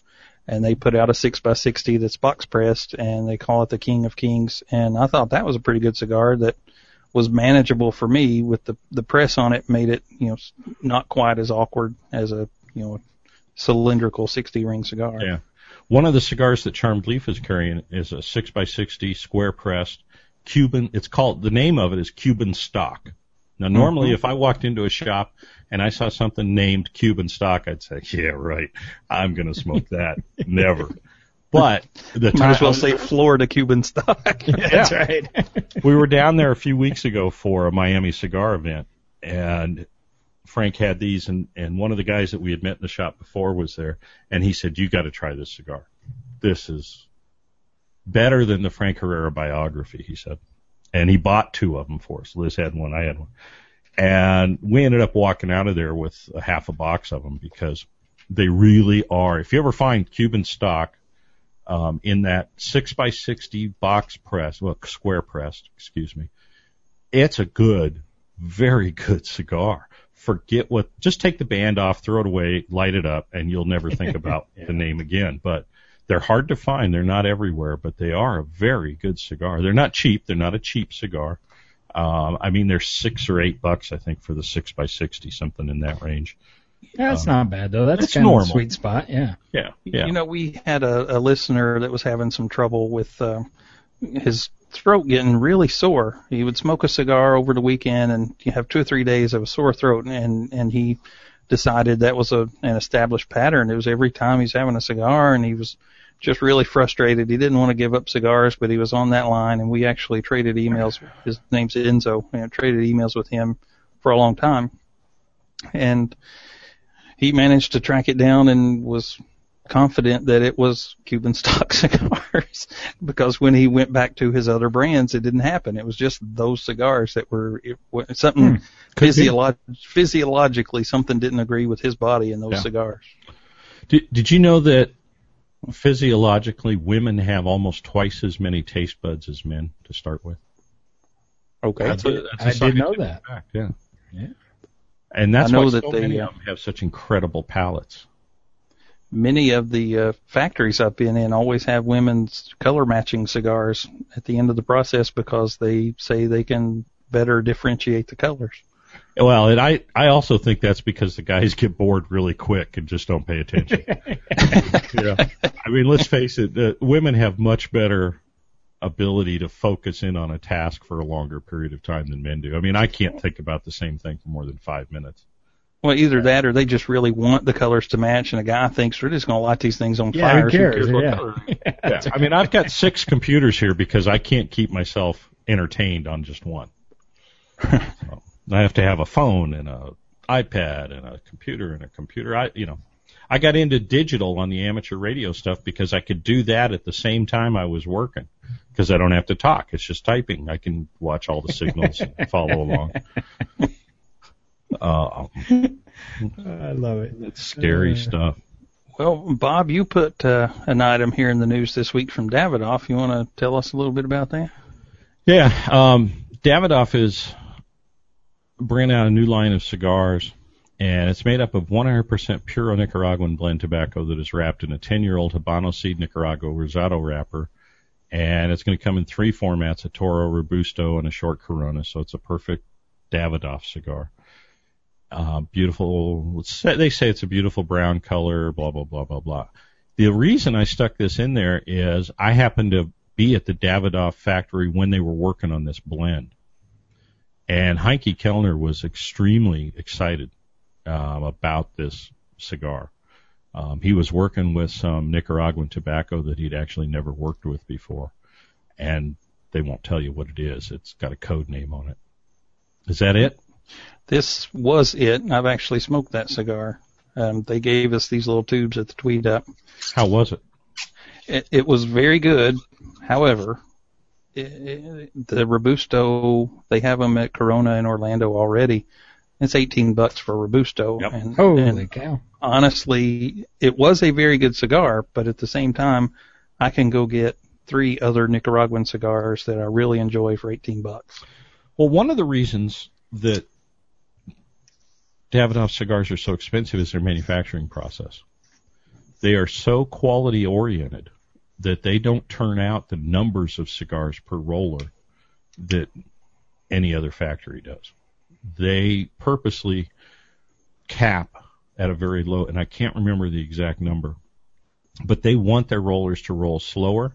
They want a higher yield, which they get a very good yield on. They, they're 98% yield or something on what they roll, which is, is higher than most people get, that goes off the rolling table and into a box because they take that extra time. Well, that adds a lot of, a lot of financial pressure to them because most of these people, if they want to make more money, they roll more cigars. I mean, you all Yeah. heard the stories about Pepin Garcia and how many cigars he could roll in Cuba in an hour and things like that, but they don't let them do that.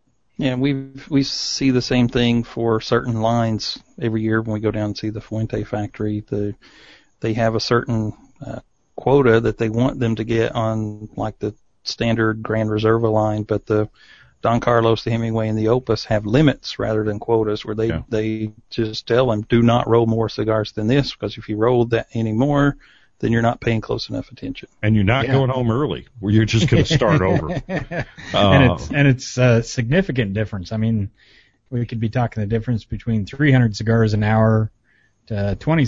I mean, a day to 20 cigars a day.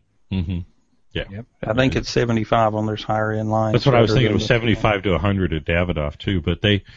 It, it- this is a real conundrum for a company like Davidoff because they've made their business selling high-end cigars, and that market isn't there now like it used Yeah. to be.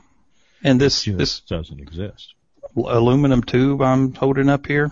This thing has one end has it's a they called it a flask, but that's as deep as it is. It's it's if you were going to use it for a flask, it's one one shot, and then the other end screws off, and you can put a cigar in there that would hold maybe a Toro.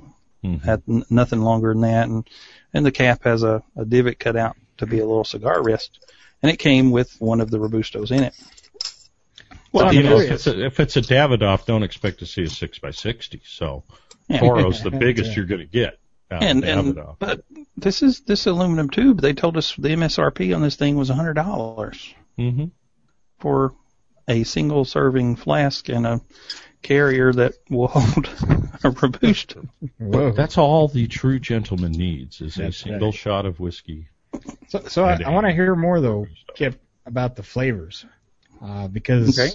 I think at least among the three of us and many others, you know, you hear the name Davidoff, you, you know, you know, you know what the cigar is going to taste like to a certain degree. It's got a particular style, it's got a character, uh, and of course that comes from the history of all the Dominican tobacco. So, big Nicaraguan. Does any of that bleed over into this, or is it a totally different kind of cigar? to me, it was a completely different cigar, and I have not smoked a great number of Davidoffs. I mean, and I I'm not criticizing Davidoffs. It's just not something I normally reach for, and I'm, I'm disregarding the price. It just doesn't fall into what I'm usually looking for in a Yep. cigar. Same with me. I mean, they're good cigars, but it's not my normal style. So. Yeah, eh, and, but Yeah. but the the Nicaraguan was a radical departure. It was nothing like their Dominican cigars. It, it That's was good to hear. considerably more full-bodied. It had what you and Craig commonly refer to as that new school of Nicaraguan kind of blending, those, those kind of flavors. If you lit that cigar up unbanded, you, you would know this is a Nicaraguan cigar. You would Cool. have little doubt that it was predominantly Nicaraguan tobacco.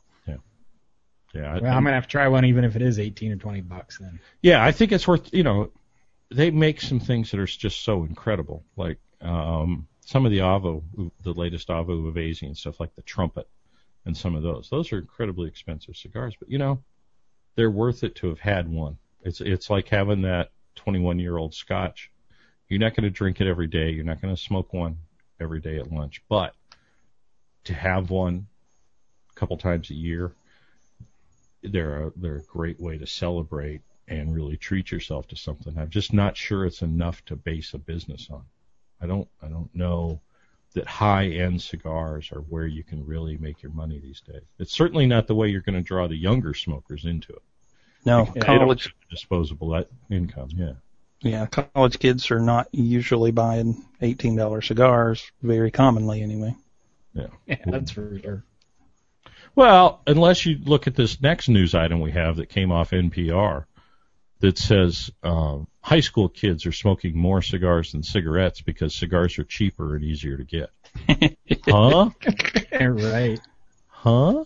Yeah, I highlighted a couple of things. The first being that price that, that pr- they quoted a price for a single low end drugstore style cigar as 99 cents to two and a quarter, which is okay. And that's not to me anyway. I, I don't smoke those or cigarettes, but it's not any cheaper than cigarettes because you buy a pack of cigarettes rather than a single cigarette. Exactly. Right. Yeah, and I think they're like five or six bucks a pack.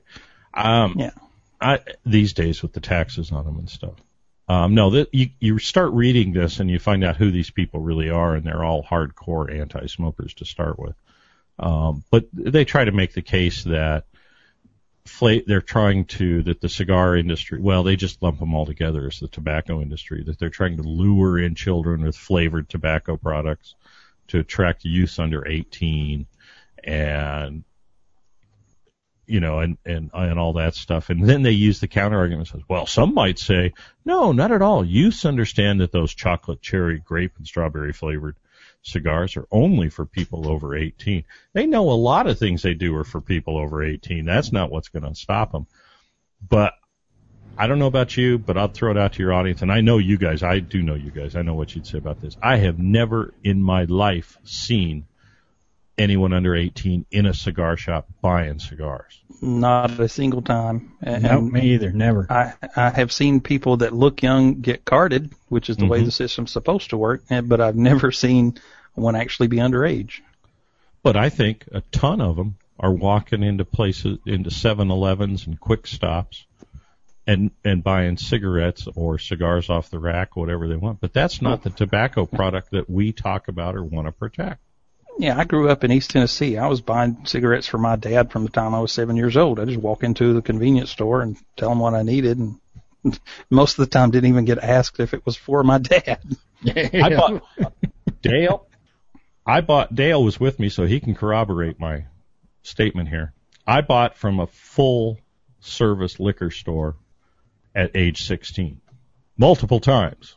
Yep, that's a true story. Well, you know, Of course, of course he looked just like he does now. I had a little more color though. I think in Yeah. the. I think this is a lot of this is the same story of that we've gone through countless times where the the logic is a little skewed where we have a law in place that's not being enforced and not being correctly handled so rather than fix that we just try to come up with new laws that make it tougher to for you know people of legal age to enjoy something It's just a, a convenient, easy to sell excuse to make all of us conform to their idea of what we should be. Exactly, exactly. And it, it And goes then- back to what we opened the show with. Yep, that's where I was going. Personal responsibility and individual freedom. yeah. I think there's another thing here at play in this story.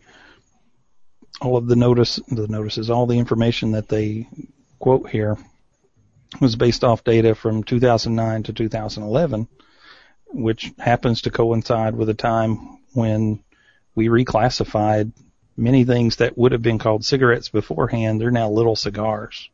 And I'm betting that's a big part of this market where the younger folks are, are using.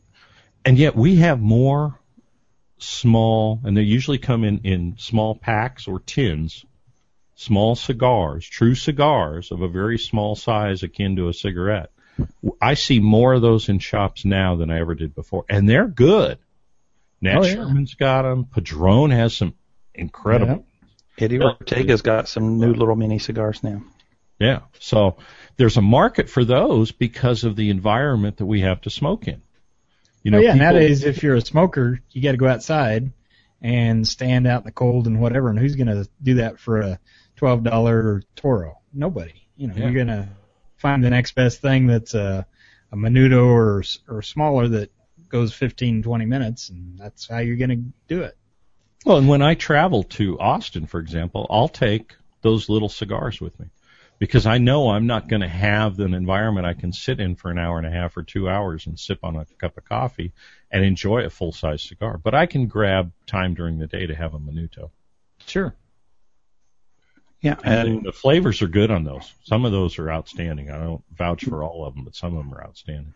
yeah, I've had a couple of Eddie Ortega's little ones now, and uh, you know, it's there are some hubbub about the packaging he's using. He's using like a little hard cardboard box that looks very much like a cigarette box. Yeah. But um, our old buddy Luis Sanchez down there uh, is now making what he thinks are some of the smallest all long filler cigars, and they are tiny, just little bitty guys, and they're all just like any other premium cigar, all long filler hand rolled cigars. They just happen to be like a 32 ring and maybe three, three and a half inches long.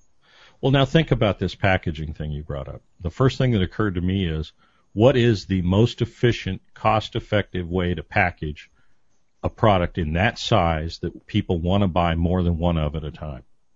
Yeah, absolutely. Yeah. I mean, you're not going to individually cellophane a 28 or a 32 ring gauge cigar. Just- Yeah. You know, you're not going to do it. I mean, cigar packaging was no accident. It evolved over a long time to become what was fits in a shirt pocket, holds the right number, sells at the right price. These aren't any different. Um, Cachillos Cubanos from Louisiana has been selling in a cardboard box for years, several years now, the Cachillos Cubanos line, which is not a bad mixed filler cigar. Um, but so it's not unusual to get cigars in that packaging anyway. Let's get to your last story though, because it's really interesting. Yeah, this this You guys just came get, up. you the- guys get your email today No, on this on this one? Oh no. no. Well, I got to I got to admit it. Uh, the marketing sucked me in a little bit a few weeks ago uh, when I got a uh, promotion from these guys. So I signed up, and today I got the email that the door has opened. So you click For on the the- email, and it takes you where you got to log in and get a password and all that stuff. But the royal monkey. Let you tell us what this is, and then I want to know which one of these you signed up for, Dale. Well, this this now has kind of hit the news in a handful of places. Uh, Cigar Coop, who I think is in the chat room tonight, has published the the uh, the story in a, few other spots. But Alec Bradley has announced the creation of their own members only paid registration club, uh, which amusingly, at least to me, is called the Royal Monkey Cigar Club, and um, they're going to offer one single membership called the Alpha Male. That's twelve hundred bucks a year. Uh, I think there were seven connoisseur level ones, which I see a couple of numbers quoted: two hundred forty-nine dollars and three ninety-nine. I'm not exactly sure how that level works. And then the open registration for ninety-nine dollars a year for the diplomat level. And this will get you some access to a blog on their site and some cigars throughout the year and at least one of you know some number of uh, cigars they're working on blending and whatnot and you know the the upper levels get quite a bit more than the lower ones but you know I put in the notes my question is just why because it, it didn't seem to me like that would be a really huge piece of the market to tap into I, I know Tatuaje has the Saints and Sinners Club and and there's a couple other things like that out there, but I, I really wasn't aware that Alec Bradley had that type of cult following that, that, that they might think this would be wildly successful. Well, I'm curious if it does turn out to be wildly successful or not. And to tell you the truth, the reason I signed up to get the early notification was I thought the Royal Monkey was going to be a new cigar by itself. That's just the way I read the promotion. So I thought, oh, cool. So when I got the email today, I clicked on the thing wanting to learn about this cigar, and then you know you see all this stuff. So uh, so far, I'm not a paid member of the Royal Monkey Club. I think I think this ties right in with what we were talking about earlier about catching that younger market. This is a way to bring a sense of belonging and membership to a younger smoker, um, and give them some exclusivity in the in the art of smoking cigars, and that's a big seller at certain age groups. It's not oh. so much a big seller for you and me. We don't care. It, we've been exclu- we're exclusive because we live this long. Yeah. Especially Dale, right? Yeah. And uh, so it, I, I think that's what it is. It's a marketing. I don't know how successful it'll be. I don't know. I haven't seen the actual promotion. I haven't gone to the website or anything yet, but I could see. I see Alec Bradley doing this. I see the kilo coming out of Miami cigar. I see the things that Drew Estate does. They're all pointing to the same thing. They they need to get that 20 something person to start smoking hmm. cigars, mm. or they're not going to have a market in 20 years. Yeah, I'll tell, I'll tell you what they need to do to get me to sign up. If it was twelve hundred bucks you, a year, let's make it free. Yeah, no. if, if it was twelve hundred bucks a year and they gave you all the cigars you could smoke, I'd have bought the first one. Oh yeah. I think it was 200 cigars for the $1,200 level. Which See, you I, know, not a bad deal, but you know, you can, like you guys have both pointed out a couple times during the show, you can go out on your own and find cigars you really like in a price range that would be equivalent to that, and you're getting a variety. Yeah. And, and they've got to do so. They've got to follow through on this. These have got to be the cigars you get as a member have got to be unique and exclusive. And it can't just be early releases. That's a because then in two weeks it's going to be on the market. And I got a whole other complaint about the whole release cycle, but they they've got to make these some exclusive things so that you know they're going to have exclusive lighter designs. They might even uh, have some jackets, you know, with the red satin and the dragon on the back, and it says, you know, Royal Monkey Cigar Club. I could just see that a monkey on a cigar with fire coming out of its beep, you know. but um, we have a problem in this industry right now. Two problems, at least. One is attracting those younger smokers, and we need to. The cigar makers need to find a way to do that and and old line cigar companies like General Cigar, a lot of what they do, although they're making some great inroads in it, but their old lines punch and some of that, um, the Davidoffs, they just aren't appealing to that new market, and they're not getting smokers, and the smokers they have are dying off. Let's be blunt about it. Yeah, there's a a population bubble yeah. in that age bracket. And the other is this idea that you go to IPCPR, the number one cigar trade show every year, and as a as a shop owner, you see all these great brands, you see all this great marketing for these brands, and you taste the cigar, and the cigar is good. So you go back to your shop and you try to order them, and you can't get them. You can't get them for months after the show. Now by then, and so during the show, you got all the nowadays you have these internet people going in there. They're hyping these cigars. You were there. You saw a lot of good stuff. I know. And I'm I'm betting the chat Chattanooga tweet up is has some of the same issues. They bring in some new stuff. They get a lot of good buzz going about it, and then nobody can get it. You can't. The shops can't get it. They want to get it because the buzz is going. So three months down the road, when they finally get the cigars, all the buzz is gone. You know, you got to start over. And so what they end up selling in the shop is the same stuff they were selling four months ago. Because, yeah. you know, it's the new stuff. Nobody really knows about it at that point. They've forgotten about it. Yeah, I think you're right. I did see quite a few manufacturers, or at least seemingly more this year than last year. That's the only other year I'd been to the show.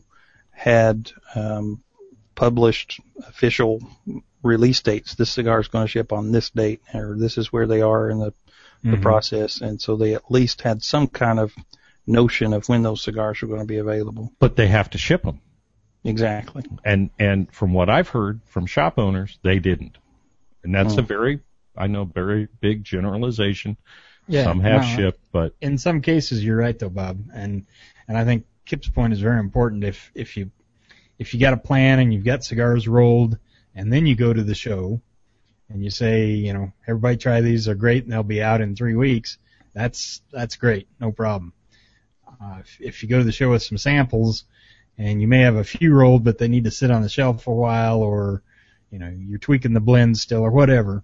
That's a bad thing. If I, I agree with your point that if you can't put the material out there when you're starting to promote it, you're shooting yourself in the foot.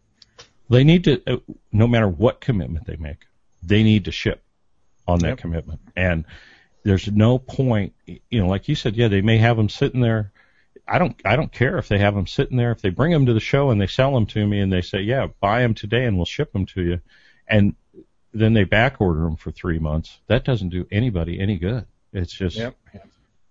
they'd be better off to not even start the buzz or talk about them and wait till next year's show to bring them out. Well, I think they may have to reconsider this idea of making a big splash at IPCPR unless they can ship well, right then. You know, I, I think and not all companies do this. I mean, there's some. When we're talking about Padron, they don't come out with a new cigar every year. No. There's other companies that come out with two or three or four new lines every show, and you know the market drives that. Cigar smokers, we've talked about this a lot. You walk into a shop and most of them, first thing they say is, "What's new?" So they're trying to feed on that and and fill that requirement. But uh, you know, if you got a if you think you've got a good product coming out, you should not get it hyped up and you shouldn't release it until you can actually put it on the shelf. And yeah. I agree with you. Yeah. You know, it, it, you see this in product marketing all the time. They have to have some kind of a release schedule. Well, let's take for example, and I don't want to say anybody does it better. Well, some companies do it better than others. Apple just this week announced the new iPhone. They said this is the date that you can get it, and it was a week from the day they announced it, and they didn't announce it until then. You know, they made no official announcement about it. They announced it on Monday. You can get it next week uh, on the 18th, I think it is. You can walk into the store and get it. Or the other model, you can start pre-ordering now. They will ship on this date, and they will. But that's the kind of service they need to give to cigar shops to really support them so they know when that in because these guys are running on the edge inventory. They've got to keep their inventory at the right levels. So they get they run up to IPCPR, they start clearing off the shelves a little bit, knowing they're going to pick up X amount of new stuff or whatever. And then they don't have it. They still have to fill those shelves. So then they fill it with something else that's selling, hopefully. And then all of a sudden this stuff becomes available. They may not have the same kind of space or availability, you know, to sell it that they had before um, without the hype at that point. So it's a problem, and and there's a solution, and they'll figure it out. Uh, it's not like I'm saying the tobacco industry is doomed because the bigger problem is anti-smoking and getting the next generation of cigar smokers. We've got to find not even the next one down, but you got to go back 40 years. You got to get those 20 somethings, get them to understanding cigar smoking and not just want to buy the biggest, blackest thing I can stick in my mouth, right? Amen. Um, but even that's a start. At least you get them in. You know, that's a start. You got to look at that. Might be cracking the door a little bit, but um, yeah. Yeah, but it's making it hard on those of us that like a Corona or a Robusto every once in a while. Yeah. Yeah. And everything out there now is six by sixty or six by eighty. That new one that's Yeah. out. Yeah, well. Uh, yeah, but you know, it's a, yeah, that's okay. I don't care. They can make those as long as they keep making the others. And so far, I haven't found it hard to find the sizes I like. Yeah, uh, uh, except for Jesus Fuego, he dropped his Coronas and Bellicosos, I think. But he still makes a good. Toro. He still makes a darn good Toro. You know? Yeah, that uh, what is that? The new one he's putting out with the yellow and black band. Is that the Connoisseur? I don't, I don't remember now. I, I had one, and actually, it was a 60 ring cigar, and I was talking to him at the show, and he said he asked what I liked in sizes, and I said, well, usually Coronas, Robustos, that kind of thing. He said, well, try this, and it's like five by 60, and I said, okay. He said, "No." well, almost. He said- yeah. He said, trust me. He said, I do not like 60 ring either, but this cigar's really grown on me. I think you'll like it. And I smoked it sitting there talking to him, and I really did like it. It, it was a good cigar. And, and and I've started smoking more big ring gauge cigars, but as you guys have said, it has to taste good. I'm not going to smoke it because it's a 60, and it better taste good, or I'm really inclined not to smoke it. But I've adapted to some of the larger ring gauges because there are some blends that are very good. That Cuban stock that I mentioned, I think that's very good at that size, and I would not have just picked that off the shelf had somebody not recommended it. But it turned out to be a pretty good. Now, pick. let- let's be honest. If somebody hadn't bought it and given it to you, Oh yeah, yeah.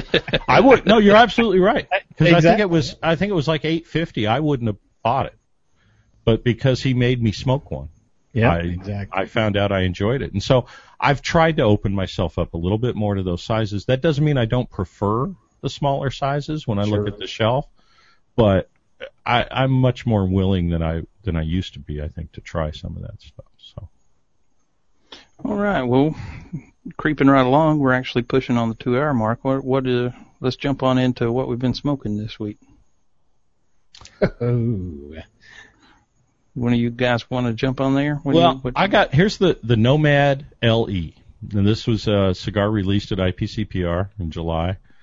Um, and this came from who? Did, who did this come from? Do you know? I thought I had it down in the notes here. no, but- Nomad is the company. Fred Rewey is the Okay. owner. Um, That's another another House of Emilio brand. Okay. Lots of hype, lots of push, medium cigar. I got to say, I didn't like it a lot. I found it to be kind of hollow. It just didn't have any body to it. Uh, it was, it was a steak dinner without the steak. Um, I have a couple of those. I haven't lit them yet. Um, I think that is AJ Fernandez making those for him. uh huh. Yep. Yeah. Yeah, that's why I was convinced to try it, but didn't work out. Have you tried that Cuenca five anniversary? No. You, No. you really should try that in the original size they put out. It's it's a phenomenal cigar, and it it, it is probably my very favorite AJ Fernandez cigar. Hmm. And Wow. the only place you, I think the only place you can get them right now is Cuenca, but they they are going to distribute those to, I think initially 20 other shops, and want to build that up to 50 by this time next year. I bet you might be able to get them at Charmed Leaf eventually. Oh, not eventually. They had some. Oh. I, I, last time I was there, they had some, and I cleaned them out. How about you, Dale? Well, I got a few here listed and a few that I didn't have room to put in there. But speaking of Fuego and smaller cigars, one I've been smoking a lot of, and it's it's not really a Corona. It's probably more like a Corona Gorda. Uh, but the Jesus Fuego Corojo Oscuro, and this this falls into one of my everyday low budget cigars that I really like. Uh, like most uh, Fuegos out there, I think it's got a real earthy, deep kind of flavor to it. It's also got a little kick at the end. It's real spicy, particularly a lot of black pepper at the end. And this is a cigar that I'm picking up at one of your uh, larger internet retailers for about 35 bucks a bundle. Yep. Uh, There it is. I'm, I'm yep. I'm going through those by the truckload. I like those a lot lately. Yeah, I that's I I was so happy to see that on your list because I, I well, I'm I'm thrilled that you like it because I think it's a pretty pretty stout kind of kind of edgy cigar, uh, which you know is right up my alley. But I'm glad to hear you like it too because it does have a lot of flavor, and if you don't, it's another one you got to kind of you got to make sure you don't over smoke it. Over what? How'd you say it? You don't want to furnace it because it. Yeah. Yeah, they can get hot if you do that, and takes away all the good flavor. That's Yeah. what I actually was smoking as my pre-show cigar, and I, I'm probably going through three or four of those a week. I'm just loving them. Liz and I smoke quite a few of these. You can get them on Cigar Bid, a little bit cheaper sometimes. Yeah, yeah. Uh, you got to play the game, but um, but yeah, at that, that I think their normal price is thirty five, thirty eight bucks a bundle, Something like that. Yeah. um, and which which makes them an excellent. I don't know. This is might even be the same size you're smoking. I think that's the same one. Yeah. Yeah, I call it a Corona Gorda, but I've actually I've never measured it, so I don't know if that's a fact. I have no idea. I it's just it works. Look, looks like about a five and a half or six by, you know, 48 to me. So that's. I'll have Hey. to measure one up. Wait a minute. Both of you guys smoked that Cuenca 5 anniversary. That's what we had when you were on the show the first time. I was I was wondering. if that oh, was Oh, better. okay. Yeah, okay. I just remembered that. Yeah. I'm old enough. I can get away with not remembering.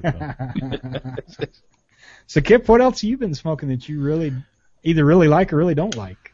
I only put a couple of things in there, and I I noted there that I've been on a Pinar del Rio kick lately, and, and for a couple of reasons. I, I historically was not a huge fan of PDR cigars until Frank Herrera's biography came out, and I just completely fell in love with that cigar, and it, Oh, it is probably my favorite cigar cigar. of the entire year last year. I think that is the cigar I, I would pick as this is the one from that year, from 2012 that I loved the most. And from there, I just kind of went, you know, I've been kind of playing hit and miss with PDR cigars and, and I got my hands on some of the stuff that, that hasn't hit the market yet, but I, I smoked that, uh, new one he's got coming out, the AFR 75, and I, and I think that's the Abe Flores Reserve or something. I, I don't remember what the R is, and 75 was his birth year. But I thought it was just another fantastic smoke out of that fantastic cigar out of that factory. It, it was maybe a little lighter in strength than most of the other stuff I've had from them. Really woodsy, which appeals to me much more so than than Craig. but I Yeah. liked it. it. It had a you know a good dose of the lighter sweet what you guys would call baking spice or tropical spice in, in there, and it, it was a clear winner for me. Really, really liked that cigar. Now you can get PDR bundles on Cigar Bid and Cigars International um, with the green and the red shield on the label, Uh huh. but they come in a bundle. Those are really tasty. But watch out for they put out a PDR Fumas, which is a mixed filler cigar, and it's a piece of crap. Sorry, Abe, but that thing really sucks. I mean, I love PDR. There's a I love their white labels. Um, there's a lot of PDRs I like. That uh, white label small batch reserve Maduro, I think. yeah. Yeah. Oh man, I love that cigar. And and one of the best value price cigars is the Flores y Rodriguez that he puts out. That's a 475 cigar, 450. hmm Oh, and it comes in a Maduro and a and a natural wrapper. Excellent cigar. Um, whether for the price or not, it's just an excellent cigar, and the price just makes it even better. I've been smoking a lot of El Suelos too. I really like those, and Yeah. I, I don't for three seventy five or whatever those go for. You just can't beat them. Yeah, seventy-five dollars a bundle or so. Usually you can find them, and uh, seventy-five to eighty. Yeah, and that's a very good, tasty cigar. It is, and uh, the Trocadero as well. But if I had to pick one, I'd pick the El Suelo. You know, it's funny. I do too, and, and the Troc is actually just a little bit cheaper, but I like the El Suelos better. Yeah. So while we're on the uh, budget cigar kick, uh, I want to talk just a minute about the Black Ops by Gurkha. Now we had one of those not, well, it's been a while now since we've done the show, but I think we had one of those near the end of our our uh, run on the show, Bob. Mm-hmm. And at the time, I wasn't too impressed with it. But this is another one that, because of the price, I decided to go back and visit it again. And I've been smoking a lot of these too. Uh, really rustic, really bold cigar, a lot of spice to them. Uh, but there's a faint sweetness that I'm finding, and maybe it's because these have been sitting around a while. I don't know. Uh, but I'm finding that uh, there's a really nice sweetness that underlies the core flavors of the cigar. That as you get near the end, it comes up to a really nice crescendo, and then it's done. When it's done, you know, and you're probably an inch and a half from the end of the cigar, it starts to get better and it's not good anymore. But right up till then, it's just a really phenomenal smoke. And, I, and I'll say it for the money. It's you know it doesn't compare with the eighteen dollar one of your favorite cigars maybe, but uh, I've been Oh. smoking a lot of these Black Ops too. You know, I, the thing that I run into trouble with with Gurkha is feeling a little distrustful of their marketing. Yep. Yeah. And that- the same way. I I look on the shelf and MSRP is nineteen dollars, but you can get them for a buck fifty. Yeah. Yeah. Yeah. Exactly. Well, you know, I was very disappointed because about a year ago, I guess it was, they came out with the Wicked Indie line, and I thought those were very good cigars. They were intended to be a more economically priced cigar. Yep. The They were pretty good, too. They're good cigars. The problem is they Yeah. come in boxes of like a hundred, and they don't seem to have caught on at the retail level. Now, here our our Gurkha shop that was keeping everybody else in town from carrying Gurkha went under. So there's a possibility that Tranquilos might be getting some more Gurkhas in. So maybe that's one he'll he'll start carrying. But um, that that's a cigar I would smoke a lot from my memory of it. I just haven't seen them anywhere, and I think it's because of that packaging. They come in a big box of about a, of a hundred cigars. The price is good on them. They're like four bucks retail. But how many guys want to put a hundred cigars on the shelf of something they don't even know if it's going to sell? It's hard to empty 20 count boxes a lot of times um, Yeah, these days. yeah. All right. Well, any other noteworthy ones before we head into the final stretch? Ooh. Um, I tried the Los Regalos Quetzal from Emilio Cigars. I thought it was a very smooth, pleasant. Has an uglier Sin Bin, Sin Bin band on it. Um, in fact, I have one here. I'll try to hold it up. But it's a good cigar. It's not a bad cigar. I don't know what the price point is on this. This one was actually given to me, so I don't recall. that is an ugly band, I gotta It say. is. It is. Yeah. That uh, that it, was it the looks one. like my 12 year old grandson drew it up. and I think he would have done a little better because he wouldn't have put those stupid feathers on it. That was the one that was delayed several times last Yep, year. that, that's right. Yeah. Yeah. It's a good cigar. It's a good Is it? cigar. I I don't think it's more than six bucks or so. I don't think it's inexpensive, Emilio, but um, it's actually a very good cigar. Don't let the band fool you. I think it's. A good Well, I'm smoking one right now. I've moved along from our cigar for the night. Uh, that is another, uh, the third in a year and a half or so that's making me eat crow over General Cigar and some of my past comments. Because this is a really good cigar. It's their new La Gloria Cubana Series R Esteli. It's a Nicaraguan cigar. I think it's a it's a good smoke. Uh, It's I mean didn't or it's not changing my life. This is the third one I've had, but it's it's very good. Yeah. I I would definitely not hesitate to buy it. And after talking smack about them as a whole over several years, I'm I'm having to eat some crow with them putting out some pretty good cigars lately. I, well, and they do. That's the weird, really weird thing. In in amongst all the crap they do, they do some good cigars, and um, I think the Serie R is one of those that I like a lot. I, the Serie R that came in the octagon red box, I still like those. Um, they did. I liked the the steampunk one, the Foundry. The I, Foundry. That was totally. A lot of people didn't like it. The flavor profile on it was totally different. Yeah, see, that's one where Bob and I part ways too. Uh, I, I've probably smoked a dozen of those trying to like them because I love the marketing concept. It, it was a beautiful cigar. I, I just couldn't get there, I guess. You know, I'm going to go easy on you tonight because I know you know you got a weak heart and all. So it's just not not the cigar for every. You know, not every Yeah. cigar's for everybody. You know, We nobody that. brings that up except you. I've even forgotten I had a heart attack until I talked to you. That's funny. You're suddenly reminded that you had a I'm heart attack. suddenly reminded. well, I got I got one more I got to talk about, and this is uh, turn things around on Bob. Since Craig's not here, somebody's got to talk about a Cuban cigar. so I I pulled out a 2009 BBF Bolivar Bellicoso Finos uh, last week, as a matter of fact. Uh, and it's it's the last. No, I, I'm sorry. I had two of them left, and I smoked next to the last one from this box of cigars. Man, these are hitting their stride. Uh, very well constructed cigar, which I know we find a lot of problems with Cuban cigars, particularly recently that way, but excellent construction and its flavor. Those of you who smoke uh, Bolivar cigars know what I mean when I say it's got that Bolivar flavor. Just really intense, rich and creamy cigar, and it's really coming into its its uh, sweet spot on the flavor phase. Uh, these things are now five, yeah, five years old roughly. Uh, I think in the next 10 years it's even going to get better. I don't know how long it'll go, but if you've got any 2009 BBFs out there, smoke one now at least. Uh, if you're saving them for a long time, I think this box will go a long time, but unfortunately I've only got one more left. Uh, but man, they're smoking great now. Okay, so let me ask you. this is a 2009 cigar. It's now 2013, coming up on 2014. Yep. So it's coming up on five years old.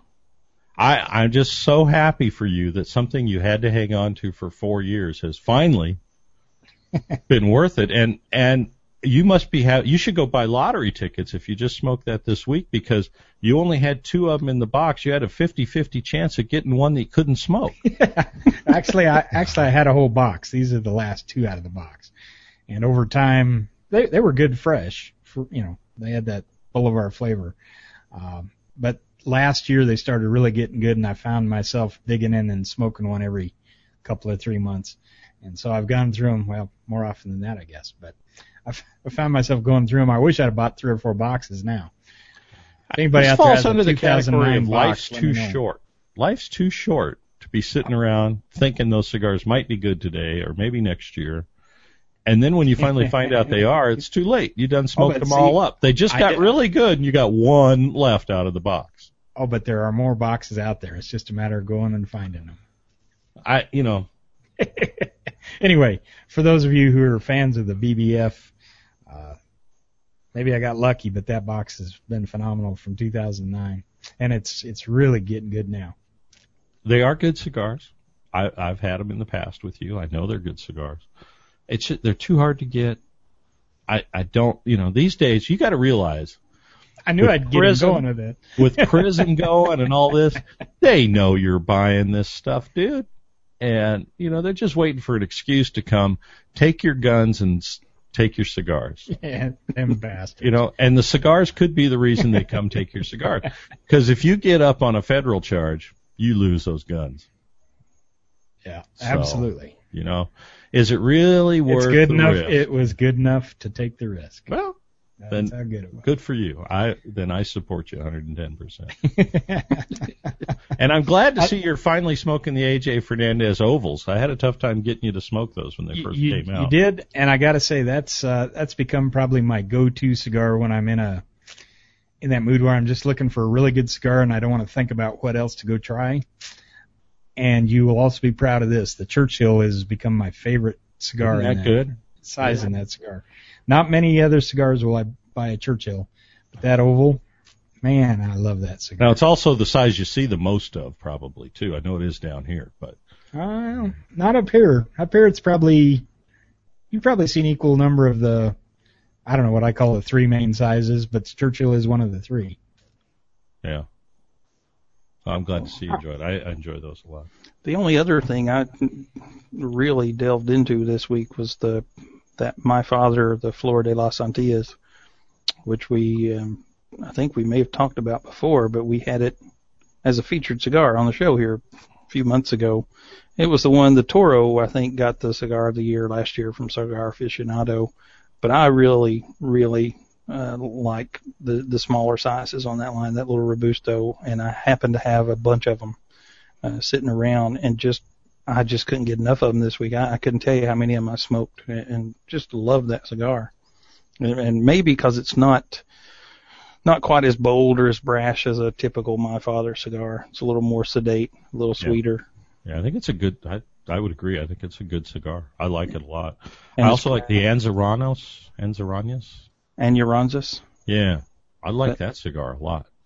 Um, that's a Miami cigar. Mm-hmm. Company cigar. I, that's another one I like. I think it's in the same same vein as the Flor de los Antilles. Well, let's uh, jump over and leave my little notes about trends and get to this. We had one little quick email to answer this week from Swede. Um, it was a guy I've actually coincidentally met in person before we ever did this show uh, through just hanging out at a cigar shop. He spends part of his year down here in Florida. Uh, but he um, sent an email says he did not get all the same flavors that I did from the Brickhouse Maduro, which is they had last year introduced the, that Maduro line in a six by sixty, and it didn't do anything for me mainly because of its size. But this year they put it out in a Robusto and I really liked it. Really, really enjoyed it. Um, but he says he didn't get the same flavors as me, but he thinks he has weak taste buds. He did like the cigar. It was just a little strong and he enjoyed the regular one better. And he says he has a cigar question. What do we mean when we say a cigar has tooth? And I had a picture here if I can bring that up. If I can. Uh, Swede, let me tell you right up front, if you ever have a cigar that has a tooth in it, take that sucker back. Do not smoke that cigar. Oh, that is Okay. a that's Can- a good can you, uh, picture of tooth. Yep. Yeah, can you see these little? Can you see the bumps here? I don't know if you guys can see my pointer here, but if you can see those little bumps on the wrapper, Swede, that's at least what I'm talking about when I say tooth. There's these little bumpy or pimply grain on there. That's it exactly. And and those those little bumps are little reservoirs of wonderfully tasting oils. Yeah. So that that that picture was actually from an Oliva Maduro uh, from last from 2011. I went and pulled that out of a review I'd done for those when I noted the tooth on them. I thought it was a pretty you- decent picture. The cigar of the week are unbanded, which I still don't know what is. Uh, that I that we smoked tonight. This example I had tonight had about half the tooth of that picture you just showed.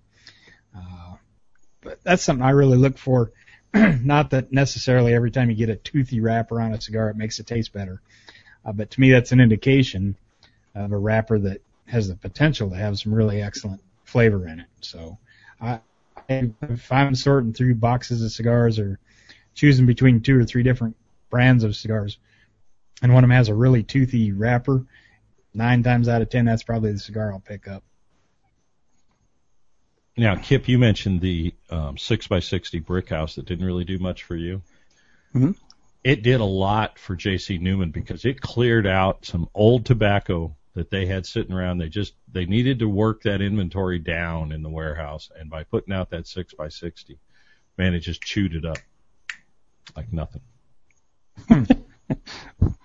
Well, I, like I said, it wasn't a knock specifically on the cigar, just my preference. So that was tooth. I think that the, that's an acquired taste cigar, the Brick House. When they first came out, I didn't like them. Then I smoked some later on, and I liked them. Hmm. yeah, I like them. You know, I think they're a decent cigar. I really do. Yeah, I've had that experience with quite a few cigars where I just am a little too quick to write them off initially and come back to them later and think, "Nah, that was a stupid move. I kind of like these. Yeah, we call that early onset Alzheimer's. Just in case you're wondering. He's got a ways to go to catch up with us, though. He does. He does. Hey, I'm, I'm over, I'm over 40 now. Craig likes to remind me of that every week. Wow, to be 40 again, huh, Dale? Yeah, no kidding. Wow. Yeah, he's Well- Craig's still a young pup. He's got a lot to learn. Yeah, he's he's got I got eight years on him. I think. He just turned 32.